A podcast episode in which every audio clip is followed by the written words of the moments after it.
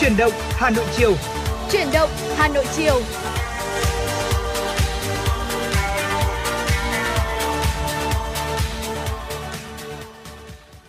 Xin được mến chào quý vị thính giả, nhạc cụ quen thuộc của truyền động Hà Nội chiều đã vang lên. À, Quang Minh và Thu Thảo đã sẵn sàng để có thể đồng hành cùng với quý thính giả trong 120 phút trực tiếp của buổi chiều ngày hôm nay từ 16 giờ đến 18 giờ. Dạ vâng quý vị thính giả thân mến, nếu như mà quý vị chúng ta muốn yêu cầu những giai điệu âm nhạc tới với uh, chuyển động Hà Nội cũng như là gửi tặng những lời nhắn yêu thương ừ. tới bạn bè này, người thân của mình thì quý vị hoàn toàn có thể gọi điện tới số hotline 024 3773 6688 cũng như là trang fanpage FM96 Thời sự Hà Nội quý vị nhé. Và trong 120 phút trực tiếp của buổi chiều ngày hôm nay, uh, Thu Thảo cũng như là Quang Minh chúng tôi hy vọng rằng là sẽ nhận được uh, thật là nhiều những yêu cầu âm nhạc đến từ quý vị thính giả. Dạ vâng ạ và trong buổi chiều ngày hôm nay thì chúng tôi cũng sẽ gửi đến cho quý tính giả rất nhiều những nội dung hấp dẫn này, à, những tin tức đáng quan tâm và bên cạnh đó sẽ là những giai điệu âm nhạc. Và một lần nữa thì xin được ờ, điểm lại ờ, một số những cái tiểu mục có trong buổi chiều ngày hôm nay mà chúng tôi sẽ gửi đến quý thính giả. Đầu tiên đó chính là uh, tiểu mục sống khỏe cùng FM96 là một tiểu mục hết sức quen thuộc. Chúng ta sẽ cùng nhau uh, chia sẻ về những loại trái cây có chỉ số đường huyết thấp thế nhưng mà lại giàu vitamin C để chúng ta có thể là bổ sung cho chế độ dinh dưỡng của mình. Ở tiếp theo trong tiểu mục cà phê chiều thì uh, chúng ta sẽ cùng nhau uh, tìm hiểu về một khái niệm rất là thú vị cũng rất là mới thưa quý vị, đó chính là techno stress. Uh, vậy techno stress là gì và nó ảnh hưởng đến cuộc sống của chúng ta như thế nào thì quý vị thính giả chúng ta cũng có thể uh, giữ sóng và ờ, đón đợi những cái phần chia sẻ đến từ Quang Minh và Thu Thảo quý vị nhé. Còn ngay bây giờ thì ờ, xin được đến với một giai điệu âm nhạc đầu tiên ca khúc Hôn Anh qua tiếng hát của nữ ca sĩ Min. Xin mời quý vị chúng ta cùng lắng nghe.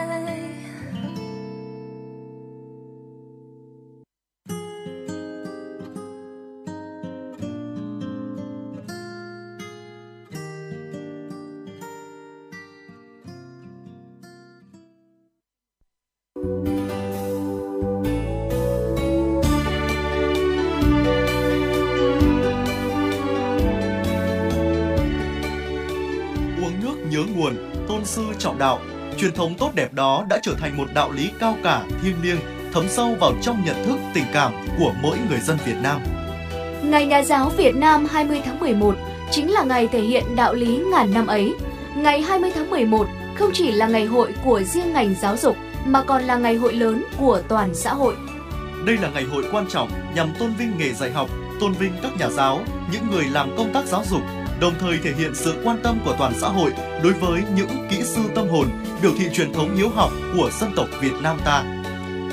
Chương trình Dòng Thời gian tháng 11 với chủ đề Bụi Phấn do Đài Hà Nội tổ chức sẽ được truyền hình trực tiếp trên kênh 1 phát thanh FM 96 và các nền tảng số của Đài Hà Nội vào 20 giờ Chủ nhật, ngày 19 tháng 11 năm 2023.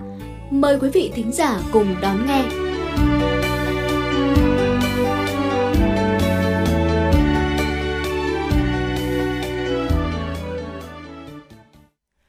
Giả đang quay trở lại với chuyển động Hà Nội chiều cùng Quang Minh và Thu Thảo và ngay bây giờ sẽ là những tin tức đáng quan tâm đầu tiên có trong buổi chiều ngày hôm nay. Thưa quý vị, Bộ Tài chính cho biết so với kế hoạch cả năm đặt ra, thu ngân sách 10 tháng vẫn đạt tiến độ trên 86%. Trong đó, thu nội địa ước đạt gần 1,2 triệu tỷ đồng, giảm gần 6% so với cùng kỳ và đạt gần 87% dự toán. Chiếm hơn một nửa thu nội địa là khoản thu trực tiếp từ ba khu vực sản xuất kinh doanh, cũng giảm gần 3% so với cùng kỳ năm 2022. Bên cạnh đó, tổng kim ngạch xuất nhập khẩu hàng hóa tính đến ngày 15 tháng 10 giảm gần 11% khiến kim ngạch xuất nhập khẩu hàng hóa có thuế giảm 17% so với cùng kỳ. Với thu từ dầu thô, Bộ Tài chính ước thu 10 tháng khoảng 51.400 tỷ đồng, vượt dự toán cả năm 20% và giảm gần 20% so với cùng kỳ năm ngoái. Về số thu trên địa bàn ước tính có 24 địa phương thực hiện thu nội địa. 10 tháng đạt trên 86% dự toán, 7 địa phương có tăng trưởng thu so với cùng kỳ, trong khi có tới 56 địa phương thu thấp hơn cùng kỳ năm 2022. Tổng chi cân đối lũy kế 10 tháng đạt khoảng 1,357 triệu tỷ đồng, bằng 65% dự toán và tăng 11% so với cùng kỳ năm 2022. Trong đó, chi đầu tư phát triển ước đạt khoảng 401.900 tỷ đồng, bằng 55% dự toán Quốc hội quyết định và tăng 35% so với cùng kỳ. Chi trả nợ lãi tăng 3% và chi thường xuyên tăng gần 4% so với cùng kỳ. Nhằm hỗ trợ người tiêu dùng tiết kiệm chi tiêu để dành tiền cho mùa mua sắm cuối năm và Tết Giáp Thìn 2024, hệ thống siêu thị trên địa bàn Hà Nội đồng loạt giảm giá hàng hóa tiêu dùng thiết yếu vào những ngày cuối tuần. Cụ thể từ nay đến hết ngày 29 tháng 11, hệ thống siêu thị Coop Mart tổ chức chương trình khuyến mại sắm thả ga có Coop Mart trợ giá. Theo đó với sự kiện trợ giá tiết kiệm, dinh dưỡng dồi dào, khách hàng được áp dụng mức giảm giá đến 35% cho những mặt hàng thực phẩm như sữa, bánh kẹo, gia vị. Các mặt hàng thực phẩm tươi sống như thịt lợn xay, thịt ba chỉ, bắp bò đông lạnh cũng được giảm giá từ 20 đến 35%. Tương tự hệ thống siêu thị Bixi cũng tổ chức chương trình khuyến mại Giáng sinh rộn ràng, ngập tràn ưu đãi, qua đó giảm giá đến 50% cho nhiều mặt hàng thực phẩm, hàng tiêu dùng thiết yếu, giảm giá từ 23 đến 33% cho mặt hàng hoa quả như thanh long, cam sành, hồng giòn Hàn Quốc, táo nhập khẩu từ Mỹ, me ngọt Thái Lan. Các mặt hàng thực phẩm tươi sống cũng được giảm giá từ 20 đến 37%, dầu ăn giảm giá từ 21 đến 35%. Sáng nay, Thành đoàn Hội đồng đội thành phố Hà Nội và trường Lê Duẩn tổ chức chương trình kỷ niệm 41 năm Ngày Nhà giáo Việt Nam, tuyên dương hiệu trưởng có nhiều đóng góp cho công tác đội và phong trào thiếu nhi thủ đô, giáo viên làm tổng phụ trách đội tiêu biểu thủ đô năm 2023. Trong khuôn khổ chương trình, ban tổ chức đã tuyên dương 42 đồng chí hiệu trưởng, 53 đồng chí giáo viên làm tổng phụ trách đội xuất sắc tiêu biểu thủ đô và tặng quà các cộng tác viên, chuyên gia, cán bộ tham gia công tác giảng dạy trường Lê Duẩn. 42 thầy cô hiệu trưởng có nhiều đóng góp cho công tác đội và phong trào thiếu nhi thủ đô được vinh danh là những người lan tỏa tinh thần nhiệt huyết, sáng tạo, yêu nghề, khát vọng cống hiến cho các thế hệ giáo viên, tiếp tục thắp sáng ngọn lửa niềm tin lý tưởng cao đẹp đối với các thế hệ học sinh của mình. 53 tổng phụ trách đội tiêu biểu là những giáo viên tiêu biểu đã xuất sắc phát huy sự sung kích, sáng tạo trong thực hiện nhiệm vụ chuyên môn, thực hiện nhiệm vụ chính trị của nhà trường, luôn đam mê, nhiệt huyết với nghề, say mê hoạt động đội và công tác xã hội, không ngừng học tập vươn lên, lĩnh hội những kiến thức mới và tiếp lửa cho các học trò của mình về tinh thần học tập không ngừng, ý chí khám phá, mở rộng chân trời kiến thức. Theo nhận định của Trung tâm Dịch vụ Việc làm Hà Nội, quý tư năm 2023, trên địa bàn thủ đô cần khoảng 35.000 đến 45.000 lao động tập trung ở một số ngành nghề như thương mại, dịch vụ, hoạt động sản xuất. Một số lĩnh vực thương mại điện tử, xây dựng, tài chính, ngân hàng, văn phòng cũng dự kiến xu hướng tuyển dụng tăng. Ngoài ra các doanh nghiệp đang dần thực hiện chuyển đổi số, chuyển đổi công nghệ để phát triển, mở rộng nên nhóm công nghệ thông tin vẫn có nhu cầu tuyển dụng tương đối tốt. Đặc biệt từ nay đến cuối năm là thời điểm diễn ra nhiều ngày lễ lớn, doanh nghiệp đẩy mạnh hoạt động sản xuất kinh doanh để kịp tiến độ các đơn hàng. Vì vậy, sẽ tác động tích cực đến xu hướng tuyển dụng, nhất là các vị trí việc làm bán thời gian. Tuy nhiên, lãnh đạo Trung tâm Dịch vụ Việc làm Hà Nội cho rằng để tăng khả năng, lợi thế cạnh tranh, thích ứng linh hoạt với những khó khăn, áp lực của thị trường và kỳ vọng của khách hàng, doanh nghiệp sẽ đòi hỏi cao hơn về năng lực, trình độ chuyên môn, kỹ thuật nên nhóm lao động có trình độ từ đại học trở lên sẽ tăng. Sở Y tế Hà Nội phối hợp với Sở Giáo dục và Đào tạo chỉ đạo tổ chức các lớp tập huấn, truyền thông về dinh dưỡng hợp lý lứa tuổi học đường, phòng chống bệnh không lây nhiễm, phòng chống tác hại của thuốc lá trong trường học trên địa bàn thành phố năm 2023. Theo đó, trong khoảng thời gian từ tháng 12 Năm nay, thành phố Hà Nội sẽ tổ chức 30 lớp tập huấn về dinh dưỡng hợp lý cho cán bộ y tế trường học, khối tiểu học và trung học cơ sở, 62 buổi truyền thông về dinh dưỡng hợp lý lứa tuổi từ 5 đến 16 tuổi cho giáo viên, đại diện hội phụ huynh học sinh, người chế biến bữa ăn học đường. Ngoài ra, các đơn vị cũng tổ chức 600 buổi truyền thông về phòng chống bệnh không lây nhiễm cho học sinh từ 13 đến 17 tuổi và 29 buổi tập huấn phòng chống tác hại của thuốc lá trong trường học. Và vừa rồi là một số những tin tức đáng quan tâm đầu tiên có trong buổi chiều ngày hôm nay do biên tập viên Thanh Duyên thực hiện. Còn ngay bây giờ thì à, xin được đến với những giai điệu âm nhạc và những yêu cầu âm nhạc đến từ những vị thính giả mà Quang Minh Thu Thảo cũng đã vừa nhận được. Ca khúc Ngã tư không đèn, xin mời quý vị thính giả chúng ta cùng lắng nghe.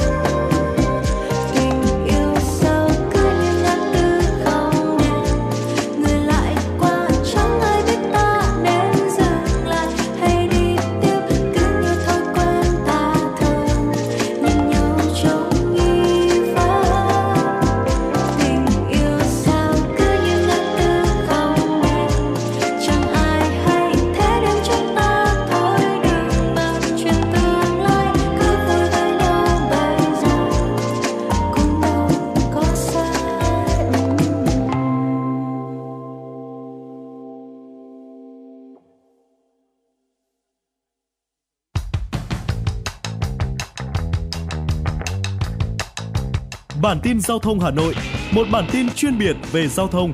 Những vấn đề dân sinh bức xúc liên quan đến công tác tổ chức giao thông, trật tự an toàn giao thông, tình hình giao thông tại các nút giao thông trọng điểm trên địa bàn thành phố sẽ được các phóng viên Đài Hà Nội cập nhật liên tục, nhanh chóng, chính xác từ hiện trường một cách chân thực. Cùng với đó là những ý kiến phân tích, đánh giá khách quan đa chiều của các chuyên gia, các nhà quản lý trong lĩnh vực an toàn giao thông và đô thị. Bản tin giao thông Hà Nội, kênh thông tin hữu hiệu kết nối người dân với cơ quan quản lý, lực lượng chức năng. Phát sóng 17 giờ hàng ngày trên kênh 1 truyền hình Hà Nội. Mời quý vị và các bạn đón xem.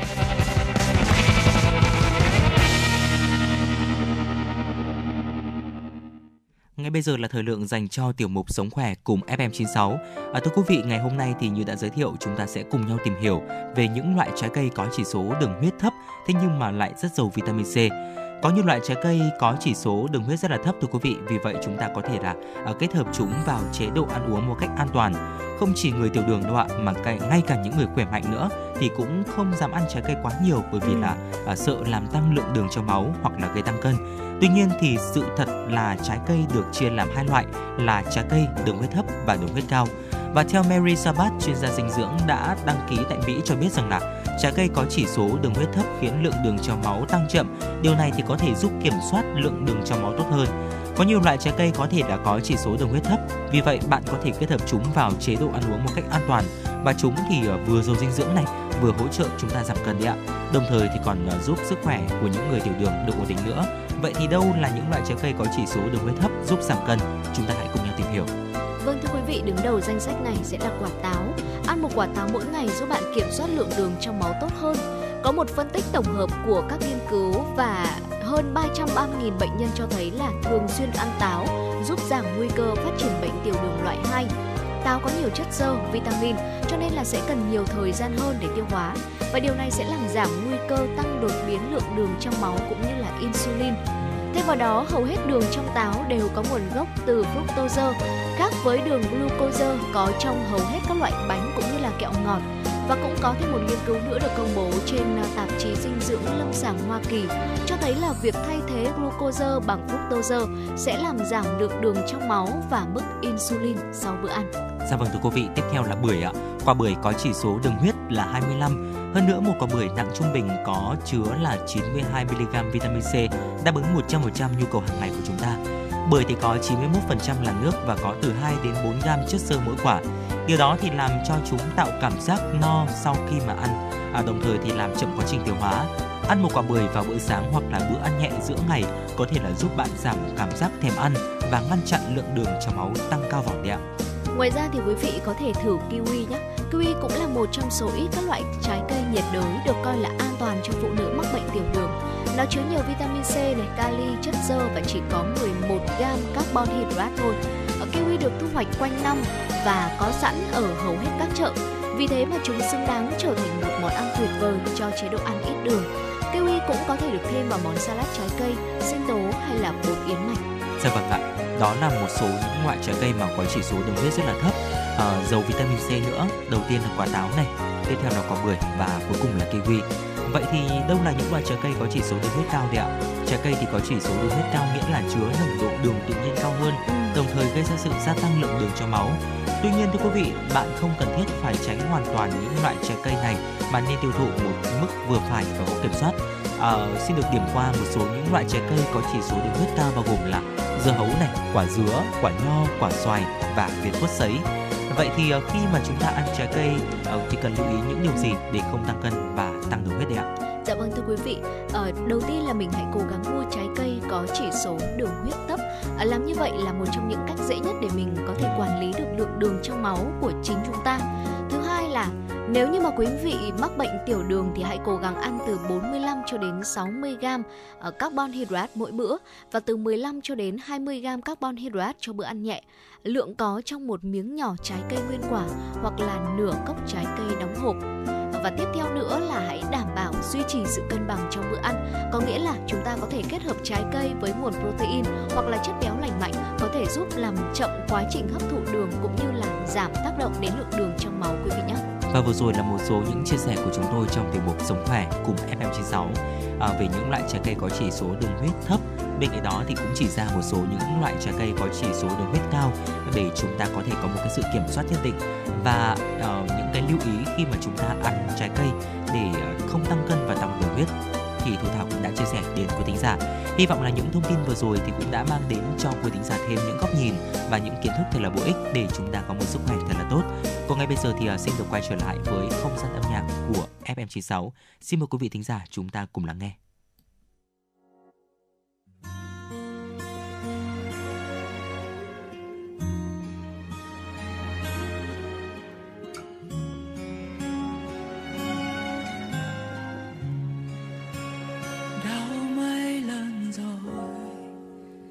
Thực sự đau rất nhiều lần. Nhắc đến là buồn, mà chẳng hiểu là tại sao. Tại vì sao bao vấp ngã anh mạnh mẽ, nhưng anh không cười. Nhìn dòng xe qua vội vã, anh lặng lẽ, chậm chậm tay ga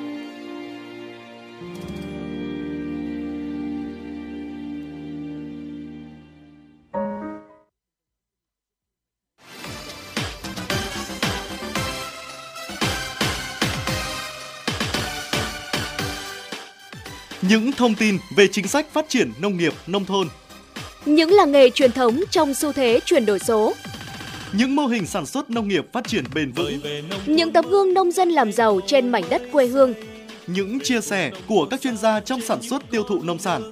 Sẽ được chúng tôi gửi đến quý thính giả trong chương trình chung tay xây dựng nông thôn mới của Đài Phát thanh và Truyền hình Hà Nội. Hãy đón nghe và cảm nhận về sự đổi thay hướng tới giàu có, văn minh hiện đại của nông thôn mới hôm nay. Chương trình phát sóng hàng tuần trên kênh phát thanh của Đài Phát thanh và Truyền hình Hà Nội. Nông, nông thôn mới, đồng hành cùng nhà nông. Quê mình bây giờ tiếng mây hoang ca quê mình bây giờ niềm vui khắp trời Quý thính giả đang quay trở lại với chuyển động Hà Nội chiều cùng Quang Minh và Thu Thảo.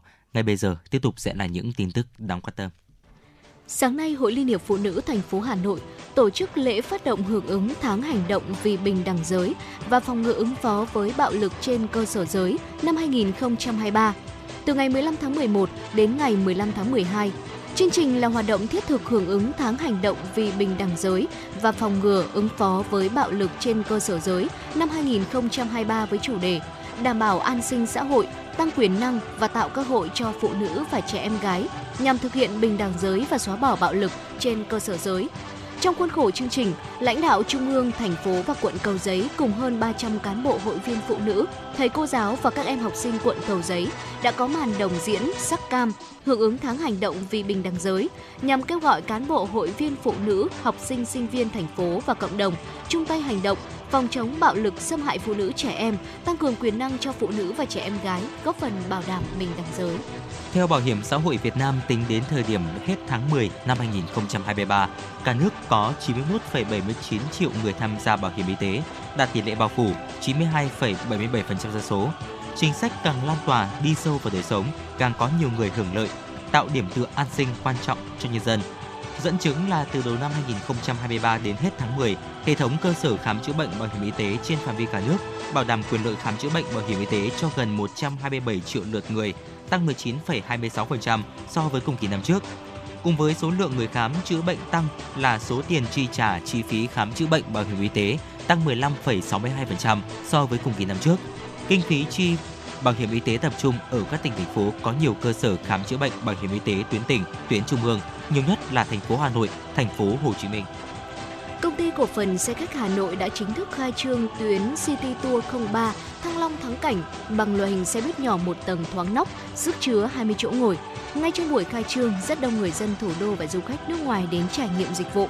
City Tour 03 là tuyến xe buýt không trợ giá, thực hiện nhiệm vụ vận chuyển hành khách tham quan, khám phá các di tích lịch sử, danh lam thắng cảnh nổi tiếng trong lòng phố cổ và thủ đô Hà Nội trên xe được trang bị hệ thống thuyết minh tự động đa ngôn ngữ bao gồm tiếng Việt, tiếng Anh, tiếng Nhật, tiếng Trung và tiếng Hàn. Ngoài ra, nhân viên phục vụ trên xe đều được đào tạo về ngoại ngữ tiếng Anh và các thông tin về lịch sử, điểm đến của thắng cảnh nơi tuyến đi qua nhằm truyền tải giới thiệu thông tin đến du khách ở trong và ngoài nước. Tuyến City Tour 03 hoạt động từ 9 giờ đến 18 giờ 30 với tần suất hoạt động là 30 phút một lượt các loại giá vé bao gồm vé một lượt 100.000 đồng một vé, vé 4 giờ 150.000 đồng một vé, vé ngày 250.000 đồng một vé. Trẻ em dưới 6 tuổi được miễn phí khi đi cùng với người lớn. Vở kịch đề tài hiện đại bóng rối vừa được nhà hát kịch Việt Nam giản dựng và cho ra mắt, đem đến cho khán giả trải nghiệm nghệ thuật độc đáo, bất ngờ và giàu cảm xúc. Bóng rối được nghệ sĩ ưu tú Tạ Tuấn Minh giản dựng từ kịch bản của tác giả Vũ Hoàng Hoa, xoay quanh cuộc chiến về việc được sống là chính mình, Đúng như tên gọi, đạo diễn Tạ Tuấn Minh kết hợp với nghệ sĩ ưu tú Lê Chí Kiên, đạo diễn rối sử dụng nghệ thuật rối để dẫn dắt khán giả vào những điều ẩn chứa sâu thẳm bên trong mỗi con người, bóc tách, phơi bày từng lớp từng lớp, từ màn đen mịt mù đến khi mọi thứ hiện ra trong suốt. Nhiều hình thức rối khác nhau như rối bóng, rối mặt nạ, rối diễn cùng người được thể hiện nhuần nhị trên sân khấu, kết hợp tạo thành những màn trình diễn đẹp mắt, ấn tượng, lột tả được những câu chuyện mà khó có thể diễn tả được bằng lời hay hình thể. Vở kịch Bóng rối sẽ được biểu diễn vào các ngày 20, 21 và 23 tháng 11 tại nhà hát kịch Việt Nam số 1 Tràng Tiền, Hoàn Kiếm, Hà Nội. Và thưa quý vị, vừa rồi là một số những tin tức đáng quan tâm có trong buổi chiều ngày hôm nay. Còn bây giờ thì à, xin được quay trở lại với không gian âm nhạc của FM96, một sáng tác của nhạc sĩ Thành Vương, ca khúc Người em đã yêu qua tiếng hát của Hoàng Quyên.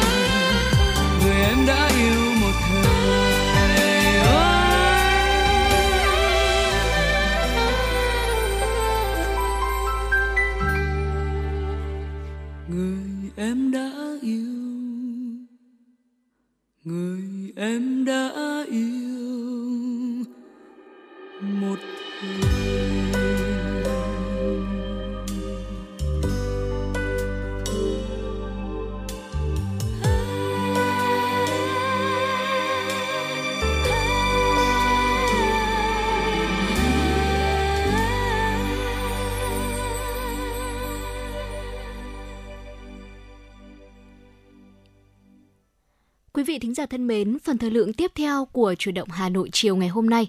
Xin mời quý vị cùng đến với những nội dung trong chuyên mục Nhìn ra thế giới. Sau khi phòng tuyến phía Bắc Adi thất thủ vào dạng sáng nay, một số vị trí sung yếu tại phía nam thành phố này cũng đã rơi vào quyền kiểm soát của quân đội Nga. Sườn phòng thủ phía nam đang đứng trước nguy cơ bị bẻ gãy trong những cuộc tấn công tới khi Nga sử dụng bom thông minh FAB-1500. Giao tranh trong nội đô thành phố Adirivka chắc chắn sẽ nổ ra trong những ngày tới. Một nguồn tin tình báo Nga cho biết Ukraine đã có kế hoạch chuyển quân tại Adirivka và tháo rỡ một số hệ thống vũ khí khí tài do phương Tây viện trợ. Tuy nhiên, các nhà phân tích cho rằng Bộ Chỉ huy Ukraine sẽ tiếp tục cố thủ ở thành phố này vì việc rời bỏ sẽ gây ra một số hậu quả tiêu cực cho lực lượng vũ trang Ukraine. Thứ nhất, Như một chuyên gia quân sự Ukraine đã nói, nếu Adirivka thất thủ, Ukraine sẽ không thể cầm dao kề cổ thành phố Donetsk, cũng như Makivka và Yasino Vataya nằm gần đó. Các cuộc tập kích bằng pháo binh, súng cối và tên lửa từ Adirivka sẽ không thể giáng xuống khu vực do Nga kiểm soát ở Donetsk như trong những tháng vừa qua nữa. Thứ hai, nếu mất Adirivka, Nga sẽ kiểm soát toàn bộ tuyến giao thông, tạo điều kiện cho các trung tâm vận tải hậu cần gần Donetsk dễ dàng vận chuyển các đơn vị chiến đấu, vũ khí, khí tài, nhiên liệu từ phía Nam ra phía Bắc và ngược lại. Thứ ba, lực lượng phòng thủ Ukraine ở Cộng hòa Donetsk sẽ bị xóa sổ vì Adirivka là pháo đài mạnh nhất được ví là lá chắn ngăn quân Nga tiến về các khu vực Borov, Kanosmelsky, Konstantinovska, Kamastov và Lavistan. Thứ tư, đây sẽ là thất bại nghiêm trọng về danh dự và chính trị đối với toàn bộ lực lượng vũ trang Ukraine và cá nhân Tổng thống Zelensky. Điều này sẽ dẫn đến việc giảm sự hỗ trợ từ phương Tây, giảm niềm tin của người dân Ukraine và có nguy cơ khiến Zelensky mất ghế vào cuộc bầu cử sắp tới. Theo báo cáo của Bộ Quốc phòng Nga, các đơn vị chiến đấu của Cộng hòa Donetsk đã chọc thủng phòng tuyến của quân Ukraine ở phía bắc thành phố Adirivka vào ngày 16 tháng 11. Nằm trong phạm vi trung tâm thành phố ở phía nam, lực lượng vũ trang Ukraine đã để mất các điểm sung yếu phòng thủ vào tay quân Cộng hòa Donetsk tại khu vực cửa ngõ Yasino Vasky. Điều này dẫn đến một thực tế là các cuộc giao tranh trong khu vực đô thị trung tâm Adirivka sẽ diễn ra trong những ngày tới. Nga cũng đang khống chế phía đông Adirivka, tạo thế gọng kìm để siết chặt vòng vây thành phố. Ở phía bắc, quân Nga cũng đã kiểm soát khu vực Stepnoye sau khi các binh sĩ Ukraine rút lui. Theo kế hoạch, từ cứ điểm này, quân Nga sẽ di chuyển về phía nam với các mục tiêu tấn công tiếp theo là Semenovka và Orlovka. Đây là trận địa pháo binh của Ukraine liên tục khai hỏa để bắn phá thành phố Donetsk. Các mũi tấn công từ phía Nam cũng đang được triển khai từ cứ điểm Vodianoye và Opinoye lên phía Bắc với mục tiêu là các ngôi làng Severnoye và Tonenkoye. Nếu trong ngày hôm nay các mục tiêu này hoàn thành, tất cả các tuyến giao thông bao gồm cả con đường chính xuyên qua Lastokino, nơi tiếp tế cho quân đồn trú Ukraine tại Adirivka sẽ bị chia cắt. Trong trường hợp này, sự sụp đổ của Adirivka sẽ chỉ là vấn đề thời gian. Cùng với việc siết chặt vòng vây, nhiều vị trí chiến thuật quan trọng của Ukraine tại các phòng tuyến bảo vệ Adirivka đã nằm trong tầm kiểm soát của Nga. Vào dạng sáng ngày 18 tháng 11, gần như toàn bộ công nghiệp Adesky ở phía nam thành phố, hàng rào bên ngoài phòng tuyến phía nam Adirivka cũng bị bộ binh Nga khống chế. Tình nguyện viên quân đội Cộng hòa Donetsk, Trung úy Alexander Mayusin khẳng định với phóng viên Ukraine U rằng tất cả các tòa nhà lớn trong khu công nghiệp đều nằm dưới sự kiểm soát của lính Nga, nhưng cho rằng các toán quân Ukraine vẫn có thể còn cố thủ trong một vài ngôi nhà nhỏ nằm xen kẽ trong khu công nghiệp. Nếu một trong các công sự của Ukraine mang tên Cuộc săn lùng của Sa Hoàng được đặt tên theo một nhà hàng ở khu vực đó, hoặc một đơn vị phòng không tại phòng tuyến phía Nam bị tiêu diệt, thì sườn phòng thủ phía nam thành phố Adirivka sẽ bị bẻ gãy và không gì có thể ngăn cản được các đơn vị thiết giáp Nga tiến vào nội đô từ hướng này. Tạp chí Newsweek của Mỹ viết rằng bom thông minh FAB-1500 mới của Nga sẽ gây áp lực lên các hệ thống phòng không hiện có của Ukraine, đặc biệt là tại các phòng tuyến Adirivka, khi trong những ngày qua, máy bay chiến đấu của Nga đã tiếp cận khu vực này. Trong một cuộc phỏng vấn với Direct TV, Thiếu tướng về hưu của lực lượng vũ trang Ukraine Sergei Krivonos cho biết – loại bom thông minh mà Nga đang sử dụng có sức mạnh áp chế rất cao tại chiến trường và gây ra nhiều nỗi kinh hoàng cho binh lính Ukraine. Thiếu tướng Sergei Krivonos xác nhận người Nga sử dụng chúng rất thường xuyên, đặc biệt là nhằm vào các vị trí của bộ binh Ukraine. Và khi 4 hoặc 5 quả bom nặng vài tấn này rơi xuống chiến hào của một tiểu đoàn hoặc cứ điểm thì tin tôi đi, thực sự sẽ không còn gì tồn tại sau đó cả. Không cần biết công sự của chúng ta kiên cố như thế nào. Tướng Sergei Krivonov cho rằng Ukraine chỉ có thể phòng thủ tốt nếu được trang bị hệ thống phòng không hiệu quả hoặc máy bay chiến đấu đánh chặn hiện đại. Nhưng ông cũng nhấn mạnh rằng, ngay cả khi được phương Tây cung cấp các loại khí tài này, thì chúng dễ dàng bị quân đội Nga khống chế trên chiến trường. Tổng thống Ukraine Volodymyr Zelensky cho biết, nguồn cung vũ khí của nước này đã giảm. Đây là cuộc sống, và điều này là bình thường vì mọi người đều đang chiến đấu để sinh tồn. Ấn phẩm Bloomberg viết Tổng thống Volodymyr Zelensky tiếp tục đảm bảo với các đồng minh phương Tây về sự cần thiết phải tiếp tục hỗ trợ Ukraine, bất chấp thực tế là cuộc xung đột đang đi vào ngõ cụt. Trong cuộc trò chuyện với các phóng viên, nhà lãnh đạo Ukraine cho biết vì cuộc chiến ở Trung Đông, trọng tâm chú ý của các nước phương Tây đã chuyển hướng và nếu không có sự hỗ trợ của họ, Ukraine sẽ buộc phải rút lui. Ông cũng thừa nhận rằng sau khi bắt đầu cuộc chiến giữa Israel và Hamas, sự ủng hộ dành cho Ukraine đã giảm đi. Như ấn phẩm Bloomberg lưu ý, cuộc phản công kéo dài nhiều tháng của lực lượng vũ trang Ukraine không mang lại kết quả đáng kể nào và thời tiết lạnh giá đã bắt đầu bao phủ chiến trường.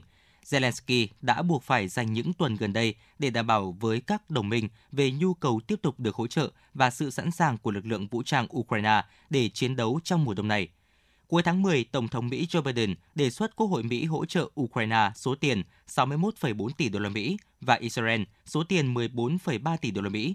Đảng Cộng hòa sau đó đưa ra một đề xuất ngân sách riêng cung cấp tiền cho Israel mà không đề cập đến Ukraine. Sau đó, Chủ tịch Hạ viện Johnson đề xuất một dự luật về hai giai đoạn tài trợ cho chính phủ, không đề cập tới việc hỗ trợ cho Ukraine và Israel. Hạ viện ủng hộ sáng kiến này và ngày 17 tháng 11, Tổng thống Joe Biden đã ký dự luật ngân sách tạm thời để tránh việc chính phủ Mỹ phải đóng cửa do những vấn đề về tài chính và ngân sách. Phát biểu trong cuộc họp báo ngày 17 tháng 11, đại diện Bộ Quốc phòng Nga, Trung tướng Igor Konashenkov cho biết, quân đội Nga đã chiếm giữ nhiều vị trí và phòng tuyến thuận lợi hơn ở hướng mặt trận Nam Donetsk.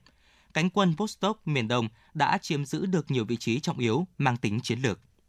Trong vòng một tuần, quân đội Nga trên hướng mặt trận Nam Donetsk đã đẩy lùi hai cuộc phản công của lữ đoàn dù số 79 và lữ đoàn phòng thủ lãnh thổ số 128 thuộc lực lượng vũ trang Ukraine.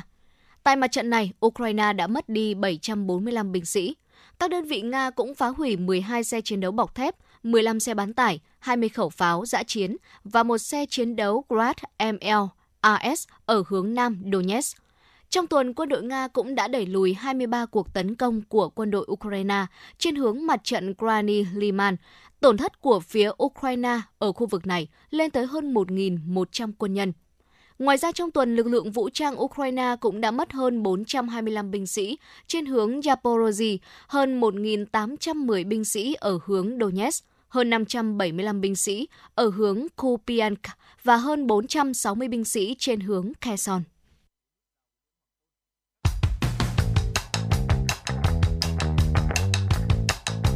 Bản tin giao thông Hà Nội, một bản tin chuyên biệt về giao thông. Những vấn đề dân sinh bức xúc liên quan đến công tác tổ chức giao thông, trật tự an toàn giao thông, tình hình giao thông tại các nút giao thông trọng điểm trên địa bàn thành phố sẽ được các phóng viên Đài Hà Nội cập nhật liên tục, nhanh chóng, chính xác từ hiện trường một cách chân thực. Cùng với đó là những ý kiến phân tích, đánh giá khách quan đa chiều của các chuyên gia, các nhà quản lý trong lĩnh vực an toàn giao thông và đô thị. Bản tin giao thông Hà Nội kênh thông tin hữu hiệu kết nối người dân với cơ quan quản lý, lực lượng chức năng. Phát sóng 17 giờ hàng ngày trên kênh 1 truyền hình Hà Nội. Mời quý vị và các bạn đón xem.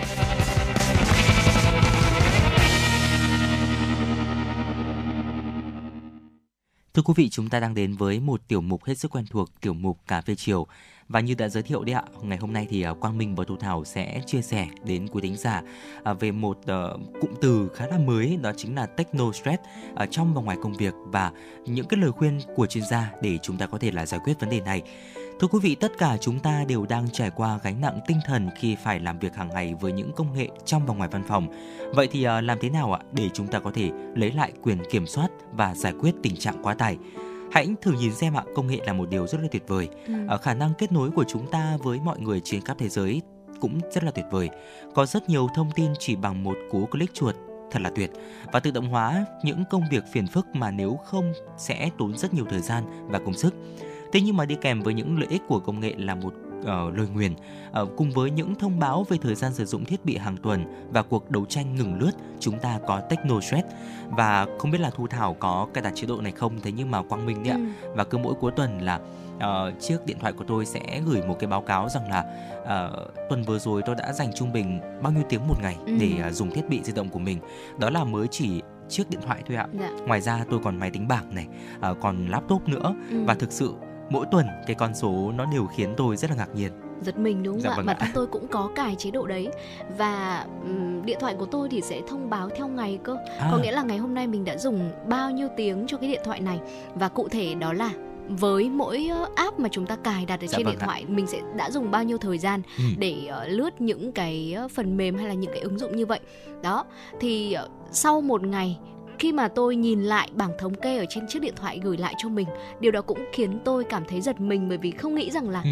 trong một ngày rõ ràng là dài như vậy mà mình lại dành quá nhiều thời gian cho chiếc điện thoại Dạ vâng thưa quý À, vị. thưa quý vị, uh, Techno Stress đúng như tên gọi của nó, nghe thôi là chúng ta cũng đã mường tượng ra rồi đúng không ạ? Căng thẳng liên quan đến công nghệ. Ừ. Điều đó có thể là do chúng ta đón nhận quá là nhiều những thông báo này, những tin nhắn bị hiểu sai, không có phản hồi cho tin nhắn của mình. Ở một cuộc gọi điện thoại không lường trước chẳng hạn và đó là điều mà chúng ta đều mắc phải. Thế nhưng mà có một giải pháp hiển nhiên đó là bỏ điện thoại đi không thực sự là lựa chọn của đa số mọi người đâu.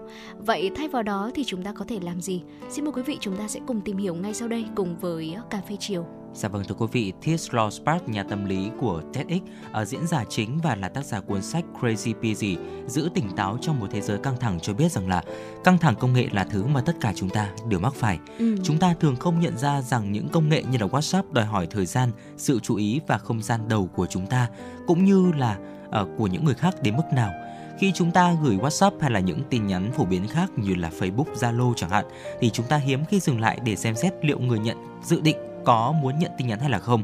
Đối với WhatsApp thì ờ, việc chúng ta có muốn nhận tin nhắn về công việc của mình trong thời gian nghỉ hay không không Ừ. quan trọng và một email không bao giờ lịch sự hỏi xem là họ có thể dành một chút thời gian cho bạn hay không. Nó chỉ chiếm lấy mà thôi.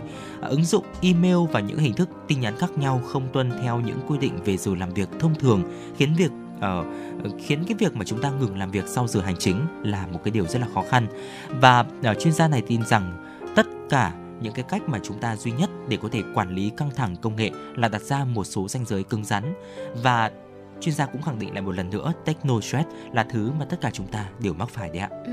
Nhà tâm lý học này cũng có nói rằng là nếu như mà bạn muốn giảm bớt căng thẳng trong cuộc sống, không cần phải đổi điện thoại thông minh của mình để lấy một chiếc Nokia cũ, chỉ cần sạc lại mỗi tuần một lần. Ừ. Tuy nhiên thì điều chúng ta cần làm là thay đổi ý tưởng về mức độ sẵn sàng liên lạc của mình với người khác. Chính chúng ta chứ không phải là đi chiếc điện thoại di động ờ, sẽ quyết định cách thức cũng như là thời điểm có thể liên lạc với bạn. Ví dụ như là chúng ta có thể tắt thông báo đẩy trong cài đặt của mình này và điều này sẽ giúp mình không bị phân tâm bởi tiếng ờ, ờ, tin nhắn liên tục trong túi hay là chúng ta vẫn sẽ có quyền truy cập vào tất cả những thông tin mà chúng ta cần. Thế nhưng mà vào thời điểm mà chúng ta chọn chứ không phải là khi một ai đó ờ, quyết định nhắn tin và cái tin nhắn đấy sẽ làm mình mất tập trung. Hãy nhớ rằng bạn là người quyết định cách bạn quản lý căng thẳng trong cuộc sống và nếu như bạn không chọn, những người khác sẽ áp đặt quyết định của họ lên bạn. Dạ vâng ạ. Và trước mắt thì ờ, nhà tâm lý học chuyên gia này có chia sẻ năm cái mẹo nhỏ để chúng ta có thể tạo ra những ranh giới đó, giành được một số quyền kiểm soát và loại bỏ những kỹ thuật viên ngay từ trong trứng nước. Thưa quý vị, đầu tiên đó chính là tắt tất cả những cái thông báo như là Thu Thảo cũng đã vừa chia sẻ thưa quý vị. Tất cả những thông báo ạ, nếu đó là ý tưởng khiến bạn sợ hãi thì bạn nên tìm hiểu lý do tại sao. Thế nhưng mà nếu bạn thực sự không thể sống thiếu thông báo, ít nhất hãy xem xét việc tắt chúng mỗi khi mà chúng ta cần thời gian để có thể nghỉ ngơi hoặc là tập trung. Ở điện thoại, máy tính sách tay và máy tính bảng khiến chúng ta tràn ngập thông tin ngay cả khi mà chúng ta không tìm kiếm nó. Và sau khi mà bạn nhận được thông báo thì nó sẽ ở trong đầu của chúng ta cho đến khi mà chúng ta làm điều đó làm một điều gì đó với nó đó chỉ là cách não bộ của chúng ta hoạt động mà thôi kể cả khi mà chúng ta đang bận làm việc khác và cái việc mà chúng ta tất tất cả những cái thông báo đấy ạ thì sẽ giúp ít bị rối loạn hơn, ít chuyển đổi hơn và do đó thì ít căng thẳng hơn. Bạn sẽ có quyền truy cập vào tất cả thông tin, thế nhưng mà chỉ khi bạn quyết định tự mình truy cập thông tin đó. Và bên cạnh đó thì ờ, chúng ta sẽ cần phải ờ, cho bản thân không gian Ừ. để có thể ờ, tập trung vào một công việc tại một thời điểm phải không ạ? Dạ vâng thưa quý vị, hãy giảm thiểu số lượng phiền nhiễu bên ngoài khi mà chúng ta đang tập trung vào một công việc cụ thể nào đó. Chuyển điện thoại sang chế độ máy bay này, Ừ. không mở email hay là thông báo cho những người bạn của mình, những người đồng nghiệp của mình rằng là ờ, khi nào họ có thể ờ, làm phiền chúng ta hoặc là khi nào chúng ta có thể trò chuyện, nói chuyện hay là ừm, khi nào không thì điều này sẽ làm giảm nguy cơ mất tập trung của quý vị và đây sẽ là một cách tiếp theo mà quý vị chúng ta có thể áp dụng quý vị nhé. Bên cạnh đó thì kiểm tra email của bạn trong một khoảng thời gian đã định cũng là một điều quan trọng mà ừ. chuyên gia này cũng đã gợi ý đến chúng ta. Thay vì để mọi email đến làm phiền bạn và làm bạn phân tâm mỗi khi mà nó đến thì hãy tiếp tục kiểm tra email theo những khoảng thời gian cụ thể được lên kế hoạch một cách rõ ràng và chuyên gia này có khuyên bạn chỉ nên xem email 3 lần một ngày mà thôi À, nghiên cứu thì đã chỉ ra rằng những người chỉ kiểm tra thư 3 lần một ngày sẽ hạnh phúc hơn, hiệu quả hơn và ít căng thẳng hơn những người kiểm tra email liên tục suốt cả ngày. Điều này thì gợi ý rằng bạn có thể giảm đáng kể mức độ căng thẳng của mình chỉ bằng cách là kiểm tra thư ít thường xuyên hơn, ví dụ như là vào sáng sớm, sau bữa trưa và vào cuối ngày. Ở ờ, thành thật mà nói rằng là trước khi phát minh ra email thì không ai dành cả ngày ở ừ. sảnh để có thể là đợi thư người khác đưa vào cửa phải không ạ? Vì vậy nên là chúng ta cứ tưởng tượng rằng là email chính là những cái thư tay hồi xưa đấy ạ ừ. thì chúng ta cũng nên thiết lập một cái lịch cụ thể để chúng ta có thể là kiểm tra email của mình Vâng thưa quý vị, chánh niệm cũng có thể được mô tả như một cách rèn luyện sự chú ý của mình. Quý vị có thể sử dụng nhiều kỹ thuật khác nhau để tập trung sự chú ý của bản thân và giữ nó trong thời gian dài hơn. Và điều này khiến cho quý vị nhận thức rõ hơn về những gì đang diễn ra xung quanh, cả trong tâm trí cũng như là trong cơ thể của mình. Ừ. Và đây chính là cách chánh niệm giúp giảm bớt căng thẳng đấy ạ bạn cũng trở nên giỏi hơn trong việc nhận biết các dấu hiệu căng thẳng ở những giai đoạn đầu. Ví dụ như thế này, đặt đồng hồ hẹn giờ trong 10 phút, chúng ta ngồi xuống một chiếc ghế thoải mái và thư giãn, đếm đến 10 trong đầu. Khi đến 10 thì chúng ta hãy bắt đầu đếm lại từ 1 đi và nếu như mà quý vị bị phân tâm trước khi đạt đến ờ, số 10 thì hãy dừng lại và bắt đầu lại từ đầu sự chú ý của mình thỉnh thoảng có thể sẽ bị trôi đi. Thế nhưng mà điều đó không sao cả. Bài tập này sẽ chủ yếu nhằm rèn luyện sự chú ý của quý vị. Và nếu như mà ngày nào mình cũng sẽ duy trì cái bài tập này thì có lẽ là sự chú ý của mình sẽ được nâng cao lên theo thời gian. Dạ vâng ạ, cuối cùng thì chuyên gia có gợi ý rằng là chúng ta hãy thử phương pháp có tên là Pomodoro thưa quý vị. Sử dụng phương pháp Pomodoro có thể giúp bạn bớt cảm thấy choáng ngợp trước những nhiệm vụ công việc và ngăn công nghệ làm bạn mất tập trung.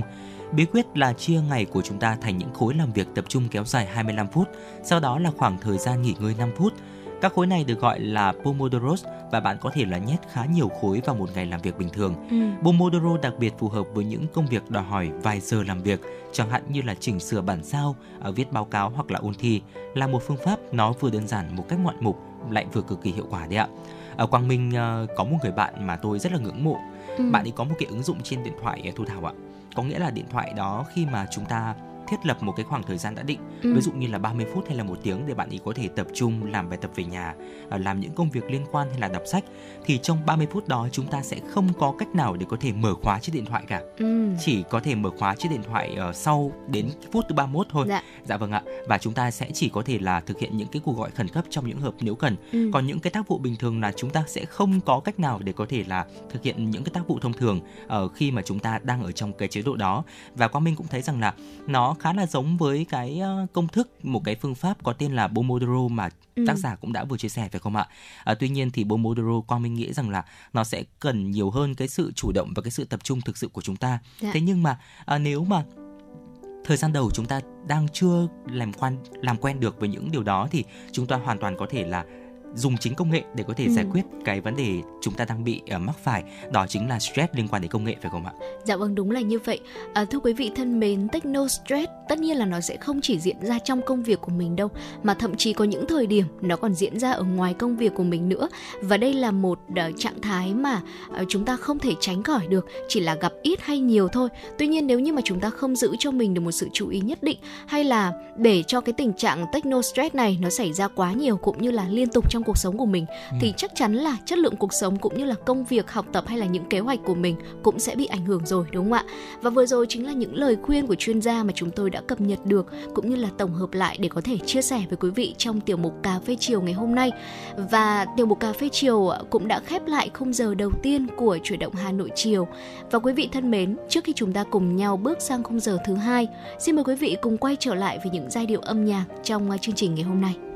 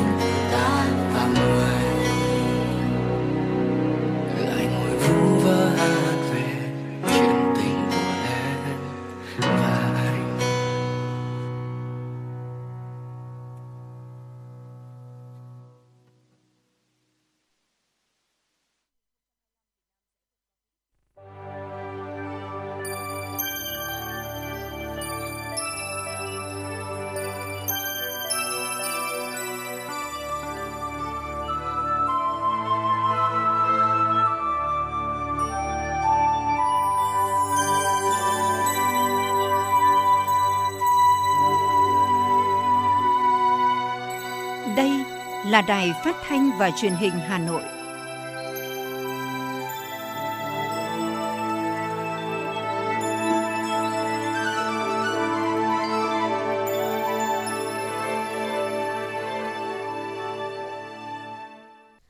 Quý vị và các bạn thân mến, bây giờ là không giờ dành cho chương trình chuyển động Hà Nội chiều. Chương trình đang được phát sóng trực tiếp trên kênh FM tin tức Hà Nội, tần số 96 MHz của Đài Phát thanh Truyền hình Hà Nội. Chương trình cũng đang được phát trực tuyến trên trang web hanoionline.vn và tiếp nối khung giờ đầu tiên của chuyển động Hà Nội chiều ngày hôm nay. Trong khung giờ thứ hai sẽ là những thông tin đáng chú ý ngay sau đây. Thưa quý vị, ngày 21 tháng 11 tới, Thành ủy, Hội đồng nhân dân, Ủy ban nhân dân thành phố Hà Nội phối hợp với tạp chí Cộng sản tổ chức hội thảo khoa học một số vấn đề lý luận và thực tiễn trong xây dựng và thực hiện quy hoạch thủ đô Hà Nội thời kỳ 2021-2030, tầm nhìn đến năm 2050. Hội thảo sẽ tập trung thảo luận hai nhóm vấn đề lớn bao gồm một số vấn đề lý luận và thực tiễn về lập quy hoạch thủ đô thời kỳ 2021-2030, tầm nhìn đến năm 2050, thực tiễn xây dựng và thực hiện quy hoạch các ngành quận huyện, thành phố Hà Nội để sử dụng hiệu quả các nguồn lực thời kỳ 2021-2030, tầm nhìn đến năm 2050. Dự kiến có khoảng 250 đại biểu tham dự hội thảo, trong đó có đại diện các cơ quan trung ương, các tổ chức quốc tế, lãnh đạo thành ủy, hội đồng nhân dân, ủy ban nhân dân, lãnh đạo các sở, ban ngành thành phố, ủy ban nhân dân các quận huyện thị xã, các chuyên gia, nhà khoa học và các doanh nghiệp. Trong quá trình chuẩn bị cho hội thảo, ban tổ chức nhận được hơn 60 bài tham luận của các chuyên gia, các nhà khoa học, các bộ, ban ngành trung ương, các sở, ban ngành Hà Nội. Chỉ trong tháng 10 năm 2023, Việt Nam xuất khẩu hơn 241.000 tấn dầu thô với trị giá hơn 189 triệu đô la Mỹ, tăng 176,9% về lượng và tăng 182,8% về trị giá so với tháng trước. Tháng 10 là tháng ghi nhận mức giá xuất khẩu cao nhất kể từ đầu năm đến nay với 783 đô la Mỹ một tấn, tăng 13% so với tháng 1. Tính chung trong 10 tháng đầu năm, giá xuất khẩu đạt bình quân 682 đô la Mỹ một tấn, giảm 24% so với cùng kỳ năm 2022. Tính chung trong 10 tháng đầu năm, nước ta xuất khẩu hơn 2,27 triệu tấn dầu thô với trị giá thu về hơn 1,54 tỷ đô la Mỹ, tăng 1% về lượng nhưng giảm 18,7% so với cùng kỳ năm 2022. Thái Lan và Australia đang là hai quốc gia lớn nhất của dầu thô Việt Nam. Lũy kế 10 tháng đầu năm, Thái Lan đã nhập khẩu từ nước ta hơn 911.000 tấn dầu thô với trị giá hơn 609 triệu đô la Mỹ, tăng 24% so với 10 tháng đầu năm 2022 giá xuất khẩu đạt 661 đô la Mỹ một tấn, giảm 24% so với cùng kỳ năm 2022. Trong khi đó, Australia nhập gần 723.000 tấn dầu thô từ Việt Nam, trị giá hơn 508 triệu đô la Mỹ, tăng mạnh 71% về lượng và tăng 35,8% về trị giá so với cùng kỳ năm 2022. Giá xuất khẩu bình quân đạt 704 đô la Mỹ một tấn, giảm 18,7% so với cùng kỳ. Theo Trung tâm Thông tin Công nghiệp và Thương mại Bộ Công Thương, 10 tháng năm 2023, cả nước xuất khẩu trên 7,05 triệu tấn gạo, tương đương gần 3,95 tỷ đô la Mỹ. Trong đó, riêng tháng 10 năm 2023, cả nước xuất khẩu hơn 635.000 tấn gạo, tương đương gần 407 triệu đô la Mỹ, giá trung bình 640,5 đô la Mỹ một tấn. Trong tháng 10 năm 2023, xuất khẩu gạo sang thị trường chủ đạo Philippines tăng mạnh 88,2% về lượng và tăng 86,5% về kim ngạch. Tuy nhiên, xuất khẩu gạo sang Trung Quốc và Indonesia lại giảm về lượng – Tính chung cả 10 tháng năm 2023, lượng gạo xuất khẩu của cả nước đạt trên 7,05 triệu tấn, tương đương gần 3,95 tỷ đô la Mỹ, tăng 15,9% về khối lượng, tăng 34% về kim ngạch so với 10 tháng năm 2022. Philippines vẫn đứng đầu về tiêu thụ gạo của Việt Nam, chiếm 37,3% trong tổng lượng và chiếm 35,7% trong tổng kim ngạch gạo xuất khẩu của cả nước, đạt gần 2,63 triệu tấn, tương đương gần 1,41 tỷ đô la Mỹ, giảm 4% về lượng nhưng tăng 11% về kim ngạch so với 10 tháng năm 2022. Trong 3 quý đầu của năm 2023, nguồn cung bất động sản có xu hướng giảm rõ rệt. Đáng chú ý nguồn cung trên thị trường chủ yếu thuộc phân khúc trung cao cấp với mức giá không phù hợp với đa số người dân có nhu cầu ở thực. Bộ Xây dựng khẳng định tỷ lệ giao dịch bất động sản hiện vẫn giảm mạnh so với các năm gần đây, khoảng hơn 50% so với cùng kỳ năm 2021 và 2022 đặc biệt là về phân khúc bất động sản nhà ở. Số dự án triển khai xây dựng trong quý 3 là 863 dự án, tương đương hơn 442.000 căn. Con số này tăng 123,6% so với quý 1, nhưng vẫn giảm hơn 87% so với quý 2. Cùng với đó là 47 dự án đủ điều kiện bán nhà ở hình thành trong tương lai với khoảng hơn 8.200 căn, giảm hơn 90% so với quý 1 và 92% so với quý 2. Về nhà ở xã hội lũy kế giai đoạn năm 2021-2025, tính đến nay trên địa bàn cả nước đã có 465 dự án với quy mô gần 413.000 căn đã hoàn thành và đang được triển khai đầu tư xây dựng. Số liệu trên cho thấy nguồn cung phân khúc nhà ở xã hội, nhà ở giá bình dân còn hạn chế so với nhu cầu thực tế. Để đạt mục tiêu của đề án đến năm 2025, thời gian tới, các bộ ngành địa phương cần phải quyết tâm hơn nữa, tháo gỡ khó khăn vướng mắc cho doanh nghiệp, thúc đẩy hoàn thành các dự án đang triển khai xây dựng. Mục tiêu xuất khẩu 17,5 tỷ đô la Mỹ năm nay của ngành gỗ nội thất gần như không thể hoàn thành và có khả năng chỉ đạt 13,5 tỷ đô la Mỹ. Sau nửa đầu năm đơn hàng sụt giảm mạnh với mức khoảng 40%, ngành gỗ nội thất có tín hiệu nhích dần lên từ tháng 7 khi mỗi tháng tăng trưởng từ 2 đến 5% so với tháng liền trước. Đến tháng 10, kim ngạch xuất khẩu đạt 1,2 tỷ đô la Mỹ, tăng 5,7% so với tháng 9. Theo số liệu của Tổng cục Hải quan, tuy nhiên, tính chung 10 tháng, kim ngạch xuất khẩu gỗ và sản phẩm gỗ ước đạt 10,8 tỷ đô la Mỹ, giảm 19,9% so với cùng kỳ năm 2022. Nguyên nhân là sức mua tại các thị trường lớn như Mỹ, châu Âu còn yếu do kinh tế bất lợi, bất động sản căng thẳng vì mặt bằng lãi suất cao.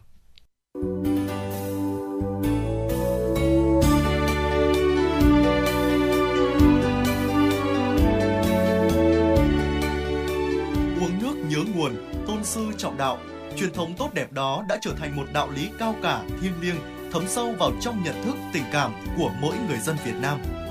Ngày Nhà giáo Việt Nam 20 tháng 11 chính là ngày thể hiện đạo lý ngàn năm ấy. Ngày 20 tháng 11 không chỉ là ngày hội của riêng ngành giáo dục mà còn là ngày hội lớn của toàn xã hội.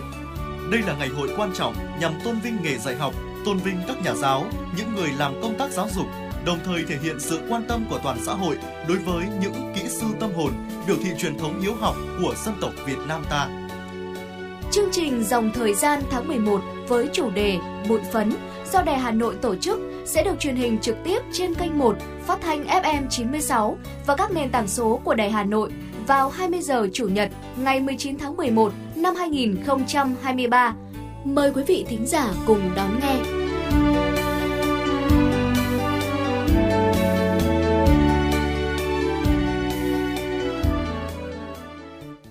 Thưa quý vị, thời gian vừa qua, trên địa bàn cả nước liên tiếp ghi nhận tình trạng học sinh vi phạm trật tự an toàn giao thông gia tăng đáng kể. Nhiều vụ tai nạn giao thông liên quan đến học sinh đã để lại hậu quả rất đau lòng. Vậy vì sao tai nạn giao thông với học sinh vẫn gia tăng bất chấp nỗ lực từ nhiều phía? Và làm thế nào để đường đến trường của các em được an toàn, để cha mẹ bớt lo âu khi giao xe cho con tự đến trường? Ghi nhận của phóng viên truyền động Hà Nội. Khi con vào học lớp 10, gia đình chị Vân Anh ở quận Hai Bà Trưng, Hà Nội không có điều kiện đưa đón nên thuê Grab chở con đi lại. Tuy nhiên chi phí một ngày cho 6 lượt đi về hết hơn 200 nghìn và gần 6 triệu đồng trong một tháng là số tiền quá lớn với kinh tế gia đình.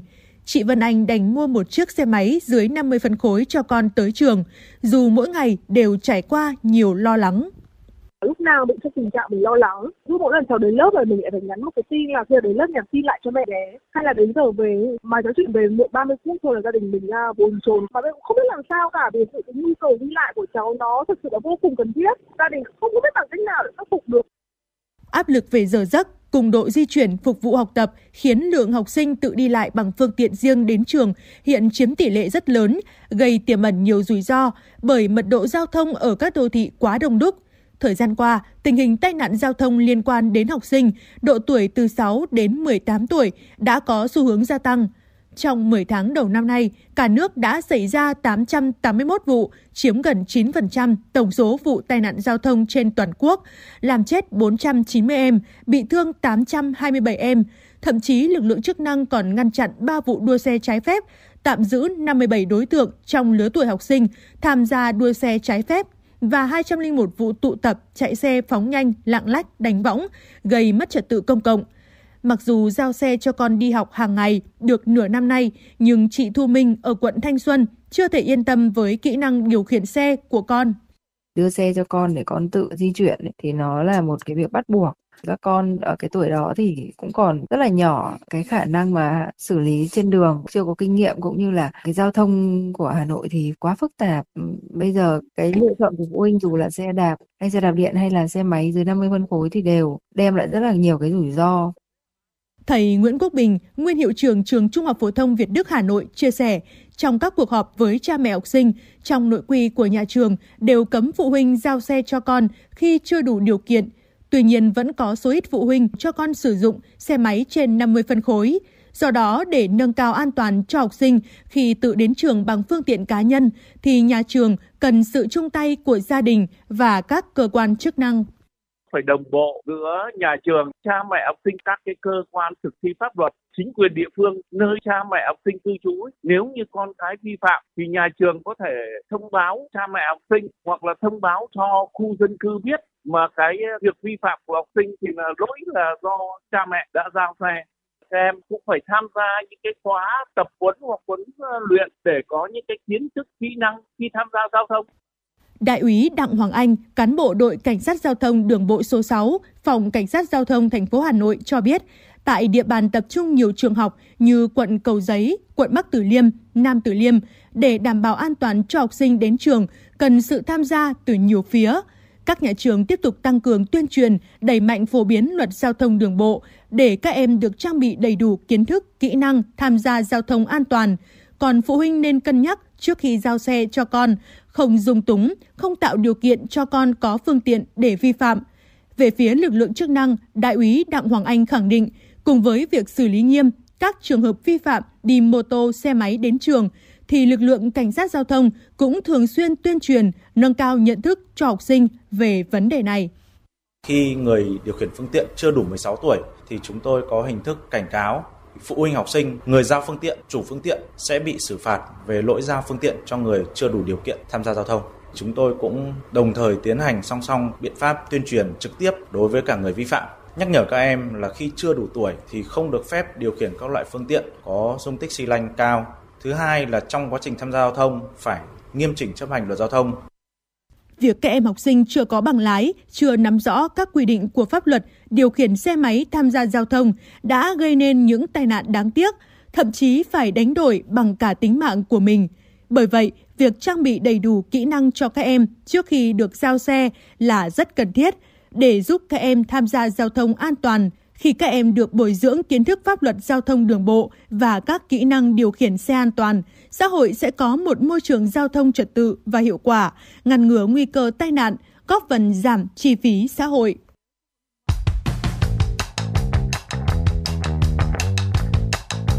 Bản tin giao thông Hà Nội, một bản tin chuyên biệt về giao thông những vấn đề dân sinh bức xúc liên quan đến công tác tổ chức giao thông, trật tự an toàn giao thông, tình hình giao thông tại các nút giao thông trọng điểm trên địa bàn thành phố sẽ được các phóng viên Đài Hà Nội cập nhật liên tục, nhanh chóng, chính xác từ hiện trường một cách chân thực. Cùng với đó là những ý kiến phân tích, đánh giá khách quan đa chiều của các chuyên gia, các nhà quản lý trong lĩnh vực an toàn giao thông và đô thị. Bản tin giao thông Hà Nội, kênh thông tin hữu hiệu kết nối người dân với cơ quan quản lý, lực lượng chức năng phát sóng 17 giờ hàng ngày trên kênh 1 truyền hình Hà Nội. Mời quý vị và các bạn đón xem.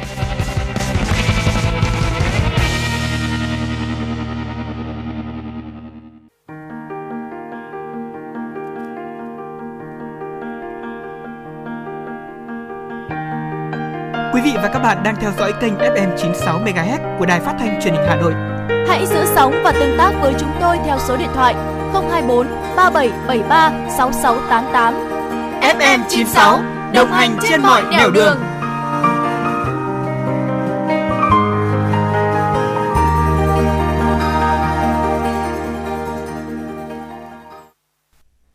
Quý vị thân mến, quay trở lại với chuyển động Hà Nội chiều nay. Tiếp tục chương trình sẽ là những thông tin đáng chú ý.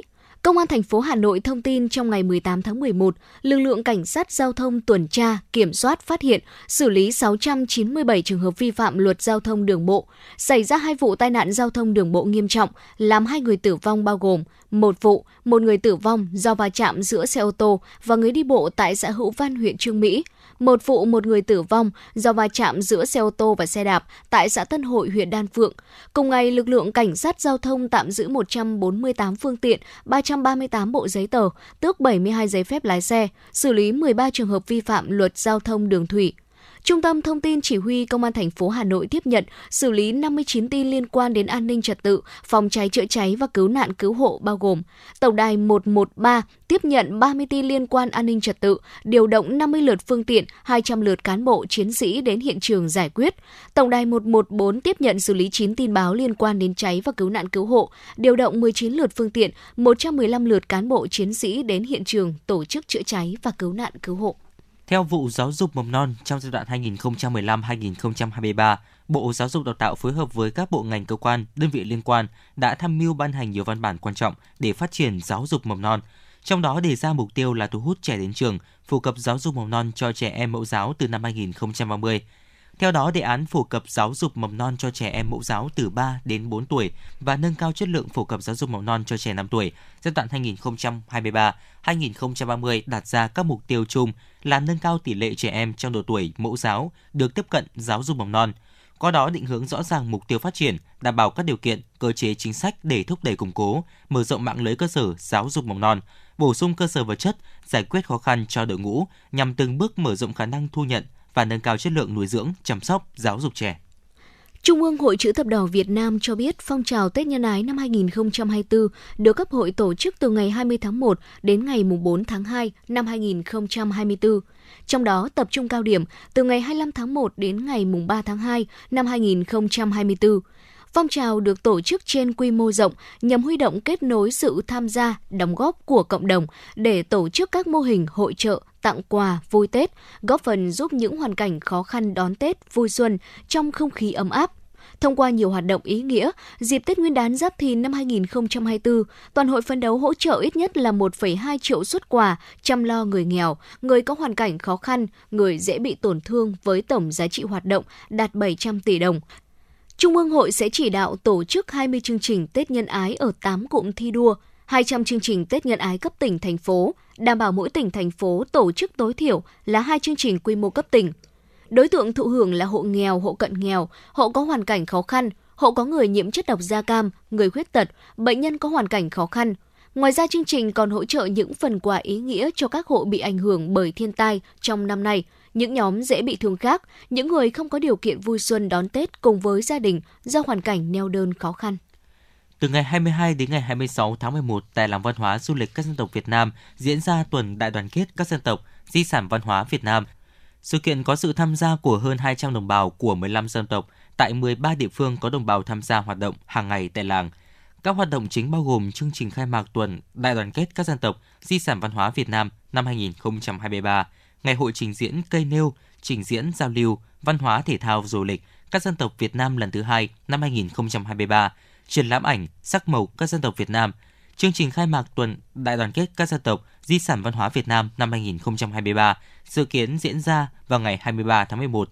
Ngày hội trình diễn cây nêu giao lưu văn hóa, thể thao và du lịch các dân tộc dự kiến từ ngày 22 đến ngày 26 tháng 11, gồm liên hoan văn nghệ quần chúng, trình diễn trang phục dân tộc truyền thống, trình diễn giới thiệu trích đoạn lễ hội, nghi thức sinh hoạt văn hóa, truyền thống dân tộc tại địa phương gắn với cây nêu, trưng bày giới thiệu quảng bá văn hóa truyền thống địa phương, trưng bày chế biến và giới thiệu ẩm thực, triển lãm đặc trưng văn hóa các dân tộc Việt Nam. Sản phẩm gốm be trạch nổi tiếng của làng Bát Tràng và các sản phẩm gốm đến từ làng Trường Thịnh ở xã Hòa Vinh, Đông Hòa, Phú Yên sẽ được giới thiệu tới người xem từ nay đến ngày 18 tháng 12 tại Trung tâm Thông tin Di sản Phố Cổ Hà Nội, số 28 Hàng Buồm. Sinh ra và lớn lên ở làng gốm Bát Tràng, nghệ nhân Nguyễn Trường Sơn là người dành nhiều tâm huyết với dòng gốm be trạch – đây là phương pháp làm gốm lưu lại dấu tay của người thợ làm gốm trên sản phẩm, tạo nên bề mặt lồi lõm tự nhiên và vô tình tạo ra khối của ánh sáng trên bề mặt sản phẩm. Bên cạnh các sản phẩm gốm be trạch bát tràng, triển lãm lần này còn giới thiệu tới người xem các sản phẩm đến từ làng gốm Trường Thịnh ở xã Hòa Vinh, Đông Hòa, Phú Yên đã tồn tại hàng trăm năm nay. Cũng từng trải qua nhiều thăng trầm, nhưng với nhiệt huyết của các nghệ nhân, làng nghề gốm Trường Thịnh hiện vẫn được duy trì và hướng đến các sản phẩm gốm mỹ nghệ độc đáo phục vụ người tiêu dùng. Triển lãm nhằm bảo tồn và phát huy các giá trị nghề thủ công truyền thống, quảng bá văn hóa địa phương nằm trong khuôn khổ hướng đến lễ kỷ niệm 18 năm Ngày Di sản Văn hóa Việt Nam 23 tháng 11 năm 2005, 23 tháng 11 năm 2023. Thưa quý vị, sau 9 năm giữ nguyên giá vé, Sở Giao thông Vận tải Hà Nội vừa đề xuất điều chỉnh tăng giá vé xe buýt trên một số tuyến từ đầu năm 2024 với mức tăng từ 1.000 đến 11.000 đồng tùy theo cự ly, loại vé và đối tượng ưu tiên. Đâu là lý do Hà Nội đưa ra đề xuất này và điều này sẽ tác động như thế nào đến những hành khách đi xe? Ghi nhận của phóng viên truyền động Hà Nội. Theo phương án đề xuất của Sở Giao thông Vận tải Hà Nội, từ năm 2024, giá vé lượt xe buýt cho cự ly dưới 15 km có mức giá 8.000 đồng một lượt, điều chỉnh thấp nhất 1.000 đồng và giá vé đối với cự ly trên 40 km là 20.000 đồng, tăng 9.000 đồng. Về tháng có mức tăng trung bình 40%. Lý giải về đề xuất này, Sở Giao thông Vận tải Hà Nội cho biết giá vé xe buýt hiện đang rất thấp so với mặt bằng thu nhập của người dân – tăng giá xe buýt giúp tăng thu, giảm mức trợ giá, đảm bảo khả năng ngân sách của thành phố. Một số hành khách đi xe buýt bày tỏ quan điểm về đề xuất này. Bây giờ ví dụ như là đi đây về trong ờ, Hương Sơn nhé, hiện nay đang thu 9 nghìn thì có thể tăng lên một chút được, giá thế cũng hơi rẻ. Thì tất nhiên là nó là phương tiện công cộng, thế nên là nó không thể hoàn toàn sạch được. Thế nhưng mà thái độ phục vụ của nhân viên thì còn phải cải thiện hơn và em cảm thấy là nếu mà tăng giá lên thì nó không hợp lý ạ bình thường đang hợp lý tự nhiên tăng. Tại vì tháng đã mất 100 nghìn tiền vé tháng để đi lại rồi. Bây giờ tăng thêm thì tại vì mình phải đóng thêm một khoản tiền nữa. Em nghĩ là vẫn nên để giá cũ. Nếu mà tăng giá như thế thì phải xem vì là nhất rất là nhiều các bạn học sinh đấy chứ. Sinh viên các thứ các bạn đi thì mọi người cũng phải xem xét xem như nào chứ. Tiến sĩ Phan Lê Bình, giảng viên trường Đại học Việt Nhật cho rằng giá vé xe buýt có thể thực hiện sớm hơn sau 5 năm kể từ lần được điều chỉnh tăng vào năm 2014. Việc duy trì mức giá xe buýt hiện nay được cho là rất thấp so với mặt bằng chung thu nhập và chi phí đi lại của các loại hình phương tiện khác. Ông Bình hoàn toàn nhất trí với phương án mà Sở Giao thông Vận tải Hà Nội đưa ra. Trong thời gian qua, suốt 8 năm, 9 năm, thành phố duy trì cái mặt bằng giá vé xe buýt không thay đổi. Trong khi giá nhiên liệu giá nhân công đều phải thay đổi phải nâng lên ờ, phù hợp với lại ờ, thị trường. Cho nên là theo những báo cáo của sở giao thông ờ, thành phố hà nội thì chúng ta có thể thấy là cái mức chi từ ngân sách của thành phố hà nội để um, trợ giá cho các tuyến xe buýt tăng rất nhiều trong những năm qua. Vì thế khi mà tăng mức giá vé xe buýt thì thì chắc chắn là cái nguồn thu từ việc bán vé nó sẽ được uh, tăng lên ít nhiều. Và từ đó có thể giảm bớt một phần cái gánh nặng ngân sách cho thành phố hà nội. Ông Bình cho rằng không nên kết nối giữa việc tăng giá xe buýt với việc nâng cao chất lượng dịch vụ xe buýt, bởi vì dù không tăng giá vé, thành phố vẫn phải thực hiện những biện pháp để cải thiện chất lượng dịch vụ của xe buýt. Hiện nay chất lượng dịch vụ của mạng lưới xe buýt của Hà Nội đã khá tốt so với mặt bằng chung của một số quốc gia trong khu vực. Tuy nhiên, Hà Nội cần cải thiện thái độ, cách hành xử của đội ngũ nhân viên phục vụ trên xe buýt. Theo ông Nguyễn Trọng Thông, Chủ tịch Hiệp hội Vận tải Hành khách Công cộng Hà Nội, mức tăng giá vé xe buýt Hà Nội đưa ra không vượt quá 10% mức thu nhập bình quân của người dân là phù hợp trong bối cảnh thu nhập của người dân hiện nay đã được nâng lên đáng kể. Việc tăng giá vé xe buýt nói riêng không phải là để doanh nghiệp có lãi bằng tiền mặt mà hướng đến lãi về xây dựng hệ thống phương tiện đi lại thuận lợi, an toàn và hạn chế những ảnh hưởng tới môi trường. nhưng vận tải công cộng vì mục tiêu cái trật tự đô thị bằng cái sự đi lại cái quỹ thời gian chi cho đó vì mục tiêu kiểm soát phương tiện cá nhân vì mục tiêu kiểm soát khí thải ô nhiễm môi trường tránh rối loạn giao thông. Cho nên là thành phố phải có cái điều chỉnh giá vé để có cái quỹ để xây dựng cái hạ tầng để người dân tiếp cận được cái phương tiện công cộng một cách an toàn và đi nó được nhanh hơn. Ông Thông cho rằng nhiệm vụ trong thời gian tới của thành phố là cải thiện thời gian đi lại bằng xe buýt nhằm rút ngắn thời gian di chuyển của xe buýt, xây dựng phương án tách làn đường cho xe buýt và xây dựng hạ tầng cho người đi bộ, giao thông tiếp cận với các trạm bến xe buýt cần được quan tâm hơn nữa mới có thể khuyến khích người dân chuyển đổi từ phương tiện cá nhân sang sử dụng xe buýt, phương tiện giao thông công cộng nói chung.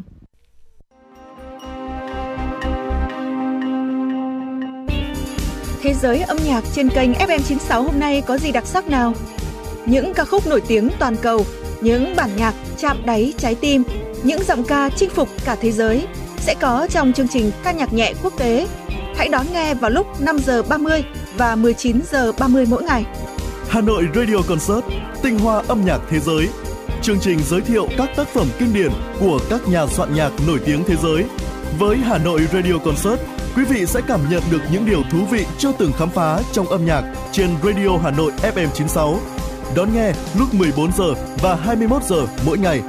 Cùng với đó, đôi cánh âm nhạc của FM96 sẽ cùng bạn bay đến những vùng miền mà bạn chưa từng đến qua chương trình du lịch cùng âm nhạc. Thưởng thức những tinh hoa văn hóa của ông cha để lại trong chương trình âm sắc Việt Nam và nhiều chương trình âm nhạc đáng mong đợi khác. Bật Radio Hà Nội FM 96 để tâm hồn và âm nhạc được hòa quyện cùng thăng hoa.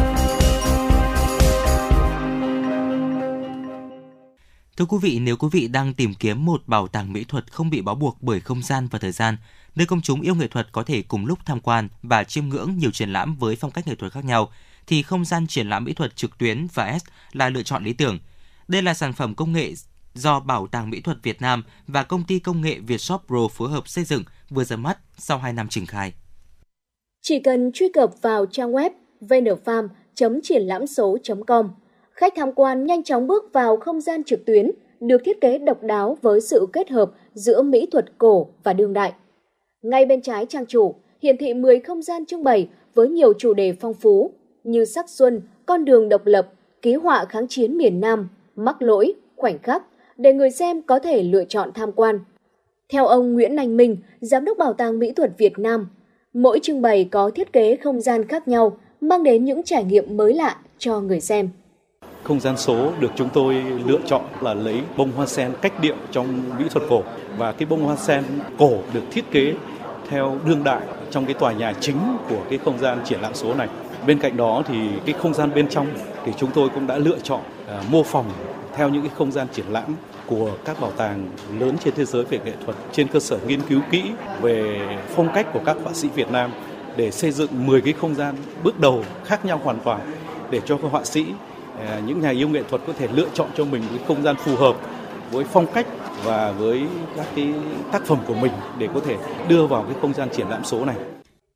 Theo đó, không gian triển lãm mỹ thuật trực tuyến và S cho phép phòng dựng một cách chân thực không gian vật lý của những triển lãm nghệ thuật thực tế, mang lại trải nghiệm hấp dẫn và trực quan cho người xem nhờ các tính năng như điều khiển góc nhìn, phóng to, tương tác 3D.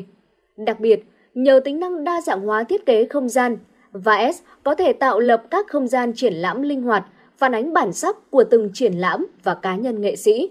Khi truy cập vào trang web, người xem có thể tương tác, gửi phản hồi, chia sẻ ý kiến với nghệ sĩ và cộng đồng nghệ thuật. Nhờ những tính năng linh hoạt này, VAS không chỉ giúp nghệ sĩ giới thiệu, quảng bá, lưu giữ tác phẩm của mình, mà còn kết nối, tăng cơ hội gặp gỡ công chúng yêu nghệ thuật và các nhà sưu tầm trong nước và quốc tế. Họa sĩ Lê Thiết Cương và họa sĩ Phạm Ngọc Mị chia sẻ. Trong cái thời đại số này nếu mà mình không tận dụng được nó thì thật là lãng phí. À, không những là phi không gian mà nó còn phi thời gian. Bảo tàng thì là mở cửa ví dụ như là từ 8 giờ sáng đến 5 giờ chiều. Cái triển lãm ấy không chỉ diễn ra trong một tuần tại đây mà triển lãm đó có thể là tùy theo mức độ quan tâm của những người yêu nghệ thuật mà có thể là một tháng hoặc hai tháng. Mình cũng rất mong muốn ờ, vừa bày ờ, triển lãm trực tiếp và sẽ có triển lãm online nữa để cho tất cả mọi người đều đến để xem và thưởng thức được những cái tác phẩm của mình nhiều hơn. Không gian triển lãm mỹ thuật trực tuyến phiên bản đầu tiên giới thiệu 10 triển lãm, trong đó có 7 triển lãm trưng bày các tác phẩm thuộc sưu tập của Bảo tàng Mỹ thuật Việt Nam, Bảo tàng Mỹ thuật Thành phố Hồ Chí Minh, Bảo tàng Mỹ thuật Huế và ba triển lãm của cá nhân họa sĩ. Chỉ cần thiết bị kết nối Internet, với mỗi lần click chuột vào các trưng bày, người xem có thể tiếp cận các triển lãm và tác phẩm nghệ thuật mọi lúc, mọi nơi, dễ dàng khám phá và tìm hiểu các tác phẩm nghệ thuật của nhiều họa sĩ trên mọi miền Tổ quốc. Trải nghiệm những tính năng linh hoạt của không gian mỹ thuật trực tuyến, một số người dân cho biết. Thực ra thì ờ, ở Việt Nam là có rất nhiều cái đơn vị bảo tàng họ đã ứng dụng những công nghệ 3D cũng như là công nghệ thực tế ảo để giới thiệu về các cái hiện vật trưng bày. À, tuy nhiên với cái công nghệ số lần này ấy, mà tôi được trải nghiệm thì tôi thấy là khá là bất ngờ vì có tới 10 cái điểm triển lãm với các cái chủ đề và nội dung khác nhau khá là thú vị. À, mình thấy là cái không gian uh, triển lãm mỹ thuật trực tuyến này rất là hữu ích cho những người mà ở xa ví dụ như là không đến xem triển lãm trực tiếp được thì người ta có thể à, vào phòng triển lãm tham quan của các họa sĩ Đánh giá cao hiệu quả của công nghệ số này, các chuyên gia trong lĩnh vực nghệ thuật cho rằng VAS vừa quảng bá các tác phẩm nghệ thuật, giúp các nghệ sĩ lưu giữ các tác phẩm của mình trong không gian số, vừa giới thiệu nền văn hóa nghệ thuật Việt Nam đến công chúng trong nước và quốc tế. Trong thời gian tới, Bảo tàng Mỹ thuật Việt Nam sẽ tiếp tục nâng cấp và đưa ra nhiều phiên bản trưng bày khác nhau nhằm mang đến những trải nghiệm hấp dẫn cho người xem. Quý thính giả đang nghe chương trình Chuyển động Hà Nội chiều, chỉ đạo nội dung Nguyễn Kim Khiêm, chỉ đạo sản xuất Nguyễn Tiến Dũng, đạo diễn và biên tập chương trình Trà My Thanh Duyên, MC Quang Minh Thu Thảo cùng kỹ thuật viên Quốc Hoàn thực hiện. Còn bây giờ xin mời quý vị thính giả chúng ta cùng thưởng thức một giai điệu âm nhạc nhẹ nhàng, ca khúc Con đường hạnh phúc qua giọng ca của nữ ca sĩ Thủy Trì.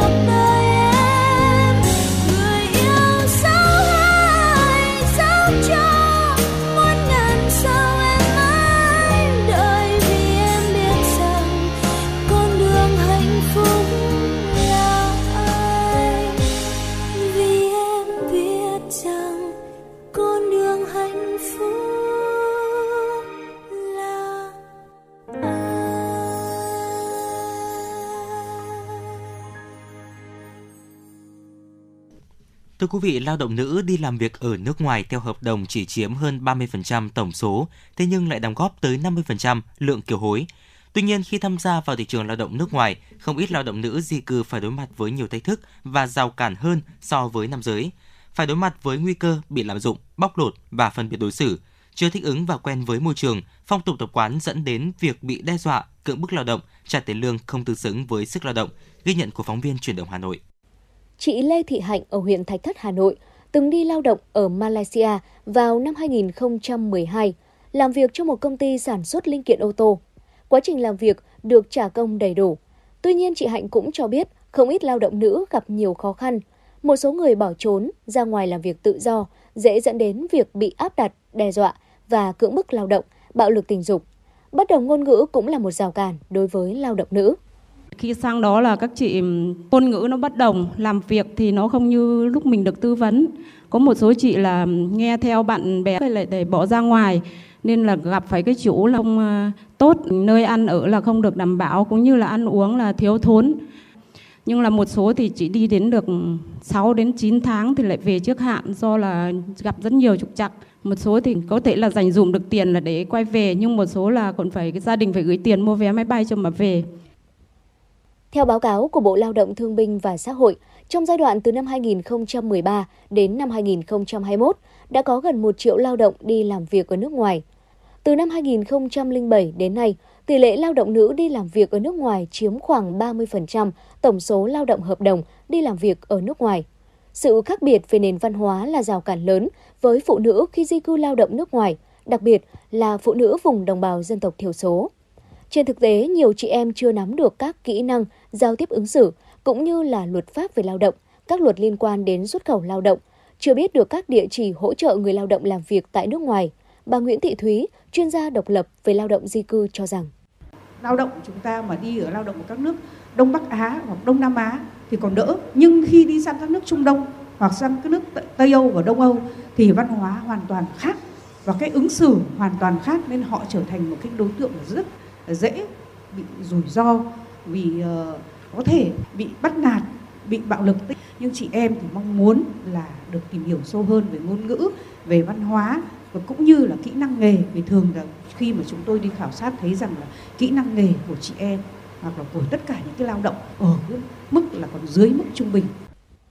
Sau khi lao động trở về và tái hòa nhập cộng đồng, lao động nữ gặp khó khăn trong tìm kiếm cơ hội việc làm và có thể phát huy được tay nghề. Tình trạng khá phổ biến là người lao động di cư ít nhiều học được kỹ năng chuyên môn trong quá trình lao động ở nước ngoài, 70%, nhưng lại ít được áp dụng ở quê nhà khi trở về khoảng 30%. Khi hồi hương, lao động nữ di cư còn có thể phải đối mặt với các dạn nứt trong hôn nhân và gia đình, thậm chí là cả bạo lực gia đình.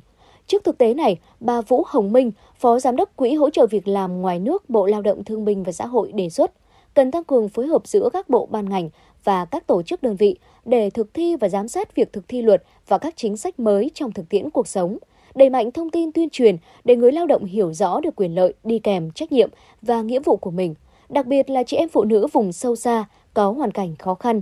Thông tin rộng rãi địa chỉ, số điện thoại của các cơ quan đơn vị hỗ trợ để giải quyết nhanh chóng các vấn đề cấp thiết cho phụ nữ di cư lao động ở nước ngoài.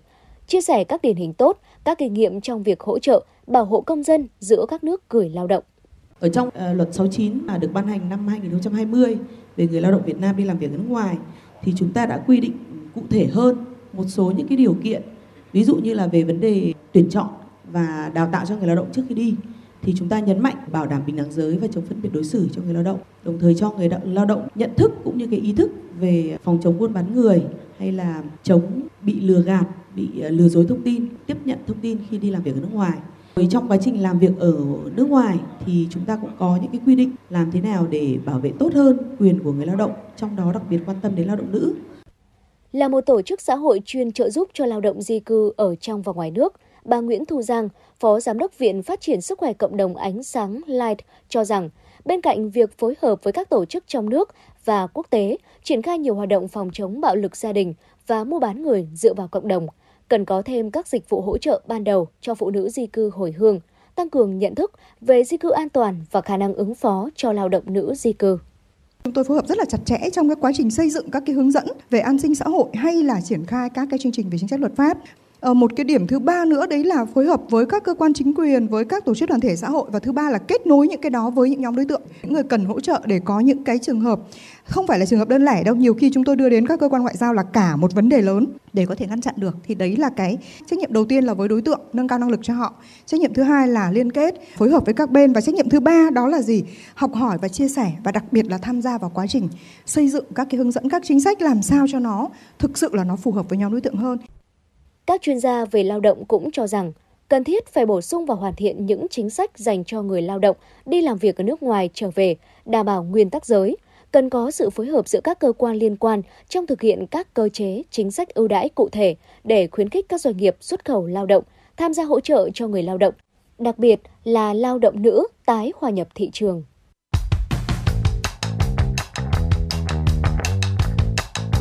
Bản tin giao thông Hà Nội, một bản tin chuyên biệt về giao thông.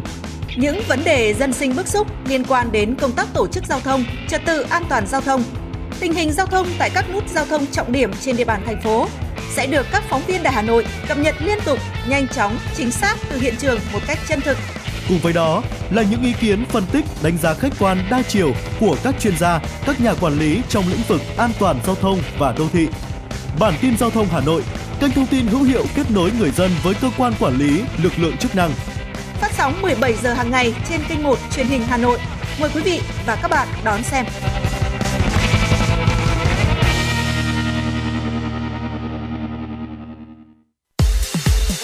Quý vị và các bạn đang trên chuyến bay mang số hiệu FM96. Hãy thư giãn, chúng tôi sẽ cùng bạn trên mọi cung đường. Hãy giữ sóng và tương tác với chúng tôi theo số điện thoại 024 3773 6688. Quý thính giả vừa nghe phóng sự có tựa đề Lao động nữ đi làm việc ở nước ngoài cần được bảo trợ quyền và lợi ích hợp pháp. Còn ngay bây giờ thì xin được gửi đến quý vị thính giả mùa giai điệu âm nhạc ca khúc Chuyến phiêu lưu cùng em. Xin mời quý vị cùng lắng nghe.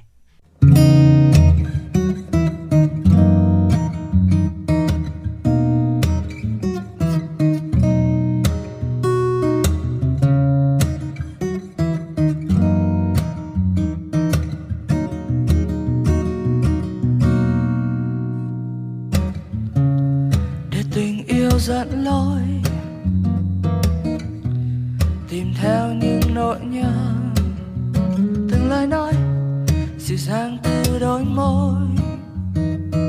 Yêu và yêu những lời thề, có khi anh rất tệ, cuộc sống như cuồng điên. Để em phải chạy theo giờ mất đi bình yên. Chạy băng nhanh dưới ánh đèn, rời xa những gì gọi là thân quen. Vì anh biết mình thích chuyến phiêu lưu trốn vào những nơi riêng tư.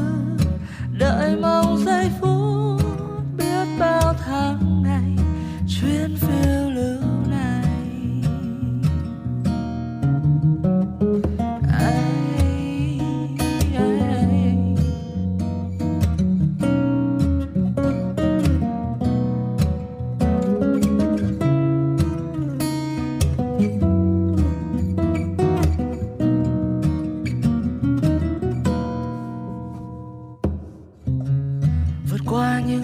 núi.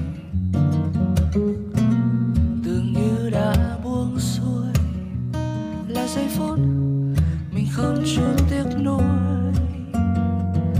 Cho dù mai này bồi hồi, có khi anh rất tệ, cuộc sống như cuồng điên.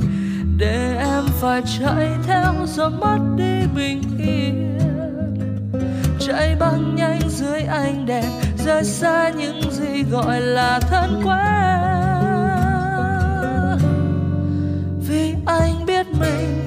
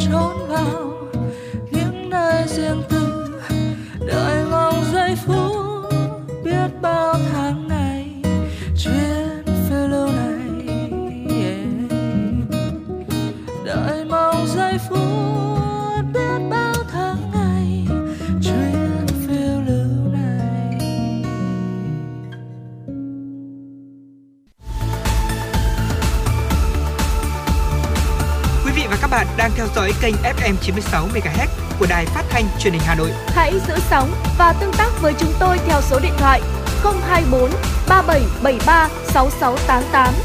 FM 96 đồng hành trên mọi nẻo đường. đường.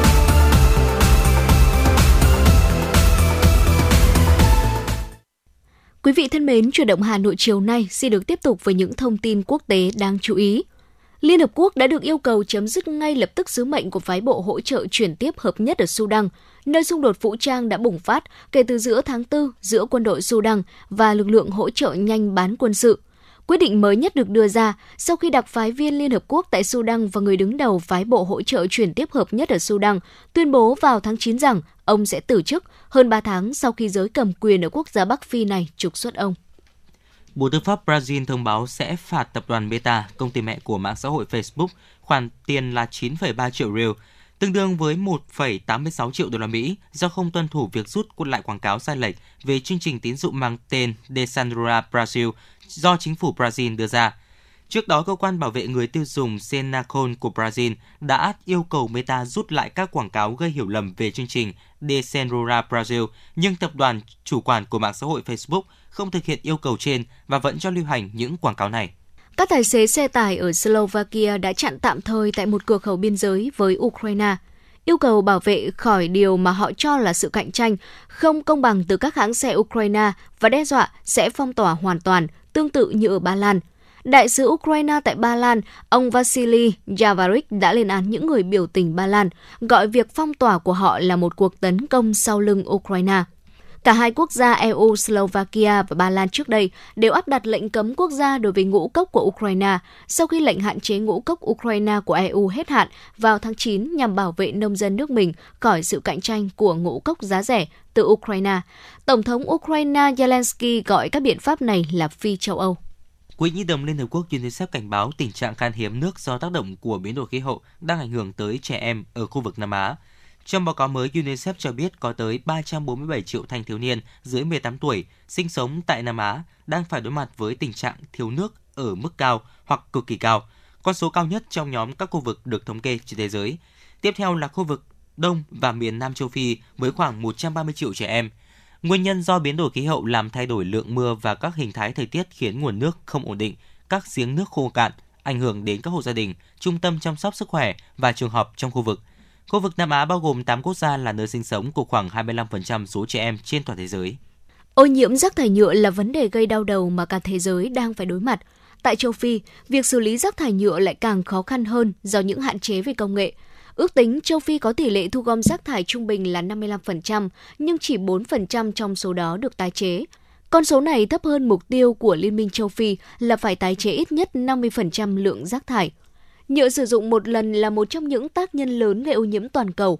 Báo cáo của chương trình môi trường Liên Hợp Quốc cho hay, hiện có 13.000 hóa chất có trong quá trình sản xuất nhựa, hơn 3.000 hóa chất trong số này bị coi là độc hại. Trong bối cảnh đó, vòng đàm phán mới nhất do Liên Hợp Quốc chủ trì về hạn chế ô nhiễm nhựa toàn cầu sẽ diễn ra tại Nairobi, Kenya và kéo dài đến hết tuần này. Các cuộc đàm phán sẽ tập trung thảo luận nhằm đưa ra các văn kiện mang tính ràng buộc pháp lý về vấn đề ô nhiễm nhựa. Các nước hiện đang cố gắng đạt được mục tiêu này vào cuối năm 2024. Nhằm mục đích cung cấp lương thực cho hơn một triệu người đang thiếu ăn, cuộc thi thiết kế đầy sáng tạo trong mùa lễ tạ ơn vừa được tổ chức tại thành phố New York của Mỹ. Cuộc thi mang tên Construction được xem là một thử thách đầy thú vị đối với các nhà thiết kế, kiến trúc sư và kỹ sư xây dựng, bởi họ phải sáng tạo ra những tác phẩm điêu khắc khổng lồ từ những lon thực phẩm chưa được mở nắp. Đáng chú ý, cuộc thi Construction đã quyên góp được hơn 90 tấn thực phẩm cho các ngân hàng thực phẩm địa phương và hơn 54 tấn cho City Harvest, tổ chức cứu hộ thực phẩm lớn nhất của thành phố New York hàng chục năm vừa qua. Thưa quý vị và các bạn, dạo một vòng quanh Facebook, không khó để tìm thấy hàng loạt group có từ khóa dắt trẻ đi chơi, cho trẻ ra ngoài hoặc cho con đi chơi. Định nghĩa ra ngoài của các bậc phụ huynh thời 4.0 không còn lạc hậu ở nhà bóng, nhà sách, công viên, khu vui chơi, sở thú nữa. Nó đã vượt khỏi vùng an toàn, xa hơn khu vực thành thị và đúng nghĩa là thế giới bao la bên ngoài cánh cửa nhà. Sau đây xin mời quý vị cùng đến với phóng sự Cùng con làm giàu trải nghiệm bằng những chuyến đi phượt. Đi đâu? Đúng rồi, con làm gì? Rio cảm thấy đi trong rừng thế nào? Đam mê xây dịch, những dịp cuối tuần, vợ chồng anh Lê Đồng Thành ở phố Nguyễn Cơ Thạch, Hà Nội thường chọn một số địa điểm ở ngoại thành hoặc đi các tỉnh gần Hà Nội cùng các con dựng trại. Rio, cậu con trai nhỏ của vợ chồng anh Thành đã có chuyến đi xa đầu tiên khi tròn 2 tuổi. Rio và chị gái tên Sisi cũng đã có nhiều lần cắm trại, tắm suối, ngủ lều qua đêm cùng bố mẹ để trải nghiệm cuộc sống gần gũi với thiên nhiên chỉ với những tiện nghi tối thiểu.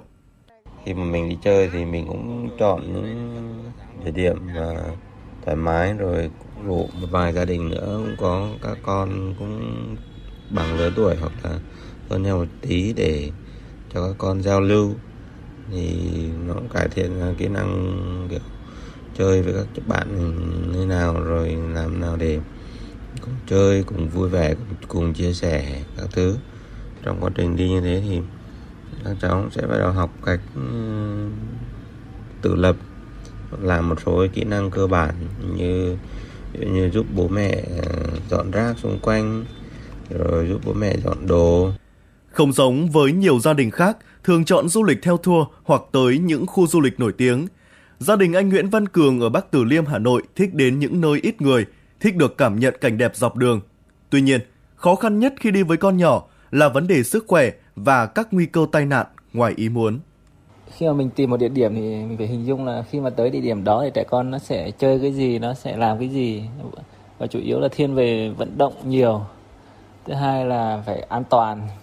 An toàn ở đây thì nó sẽ, ví dụ như là nó sẽ gần cái, đầu tiên là ví dụ mình ưu tiên những cái khu dịch vụ hai là gần dân cư à bữa em này con phải con phải dậm vào những cái chỗ này góc cạnh nhá. Các địa điểm mà cô con gái Gia Linh của anh Cường đã được trải nghiệm có thể kể đến là rừng thông Bản Áng ở Sơn La, đồi chén Long Cốc, rừng quốc gia Ba Vì, suối Kẹm ở Thái Nguyên. Mỗi địa điểm đều có những hoạt động khác nhau để con được trải nghiệm nhiều nhất có thể. Trải qua nhiều hành trình khám phá cùng con, anh Nguyễn Văn Cường nhận thấy lợi ích mà con gái nhận được là sự tự lập, thói quen thích nghi với hoàn cảnh, ý thức chấp nhận những thiếu thốn tiện nghi của cuộc sống đầy đủ thường ngày thì mục tiêu của mình là cứ lôi các bạn nhỏ ra ngoài để ở nhà không à, xem tivi điện thoại ipad đi ra ngoài thì hít thở không khí trong cảm giác nó gần gũi với thiên nhiên hơn thì cảm giác tính cách của các bạn nó cũng thuần hơn Tuy nhiên, không phải chuyến đi nào cô bé Gia Linh cũng hào hứng. Đáng nhớ nhất là lần chinh phục thác lưng trời ở rừng quốc gia Xuân Sơn Phú Thọ. Cô bé nhiều lần dừng lại giữa đường, không hợp tác cùng bố để hoàn thành quãng đường gần một cây số. Nhiều cây nó chặn ở đường đi với nó trơn quá. Thế là không muốn bỏ cuộc. Bố con động viên con. Mình không được bỏ cuộc. Mình phải leo lên tận đỉnh mới được xuống. Không giống như đi phượt của giới trẻ, chỉ xách ba lô lên và đi. Trước mỗi hành trình cùng con nhỏ, các ông bố bà mẹ đều phải tham khảo trước các địa điểm sẽ đến, các dự định sẽ làm gì ở đó. Ngoài ra cần chọn lọc được các nơi nghỉ, thông qua thông tin từ các bài review hoặc bạn bè giới thiệu để lựa chọn. Sử dụng Google Maps để đánh dấu cung đường di chuyển, điểm nghỉ lại, khoảng cách giữa các điểm, thời gian di chuyển. Khi xác định rõ địa điểm và chương trình, mình sẽ chuẩn bị mang theo những đồ dùng phù hợp cho chuyến đi. Và điều quan trọng với những bố mẹ có ý định cho con trải nghiệm các hoạt động ngoài trời, đó là cần trang bị kỹ năng xử lý tình huống bất lợi bởi những sự cố hy hữu có thể xảy ra trong quá trình khám phá. Thưa quý vị, và phóng sự vừa rồi cũng đã khép lại thời lượng của truyền động Hà Nội chiều ngày hôm nay. Quý thính giả hãy ghi nhớ khung thời lượng phát sóng của chương trình là từ 16 giờ đến 18 giờ tất cả các ngày trong tuần. Còn ngay bây giờ thì à, Quang Minh và Thu Thảo xin được gửi lời chào tạm biệt đến quý thính giả. Hẹn gặp lại trong những chương trình sau.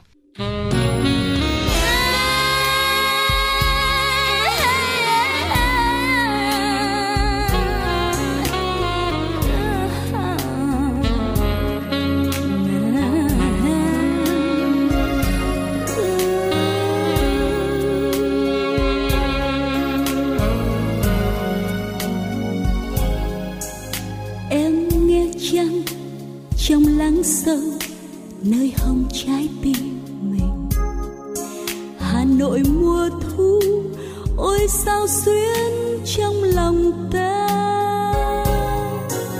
Như bâng khuâng, nghe gió đưa, vang vọng giữa ba đình. Lời người thu năm ấy, màu cờ thu năm ấy xanh trời mây.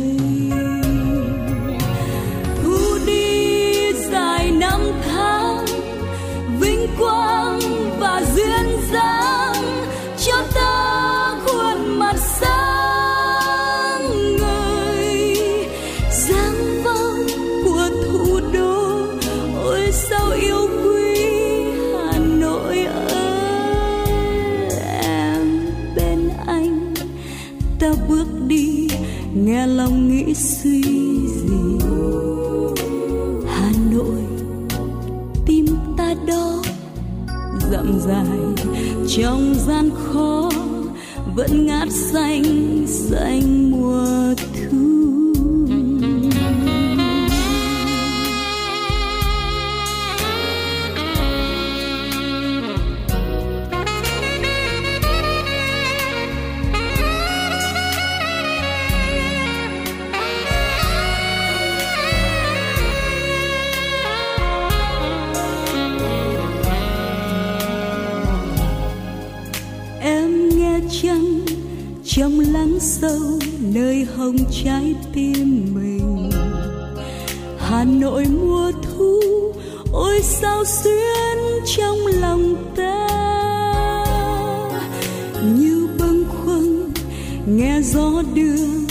vang vọng giữa ba đình. Lời người thu năm ấy màu cờ thu năm ấy. Vẫn đây xanh trời mơ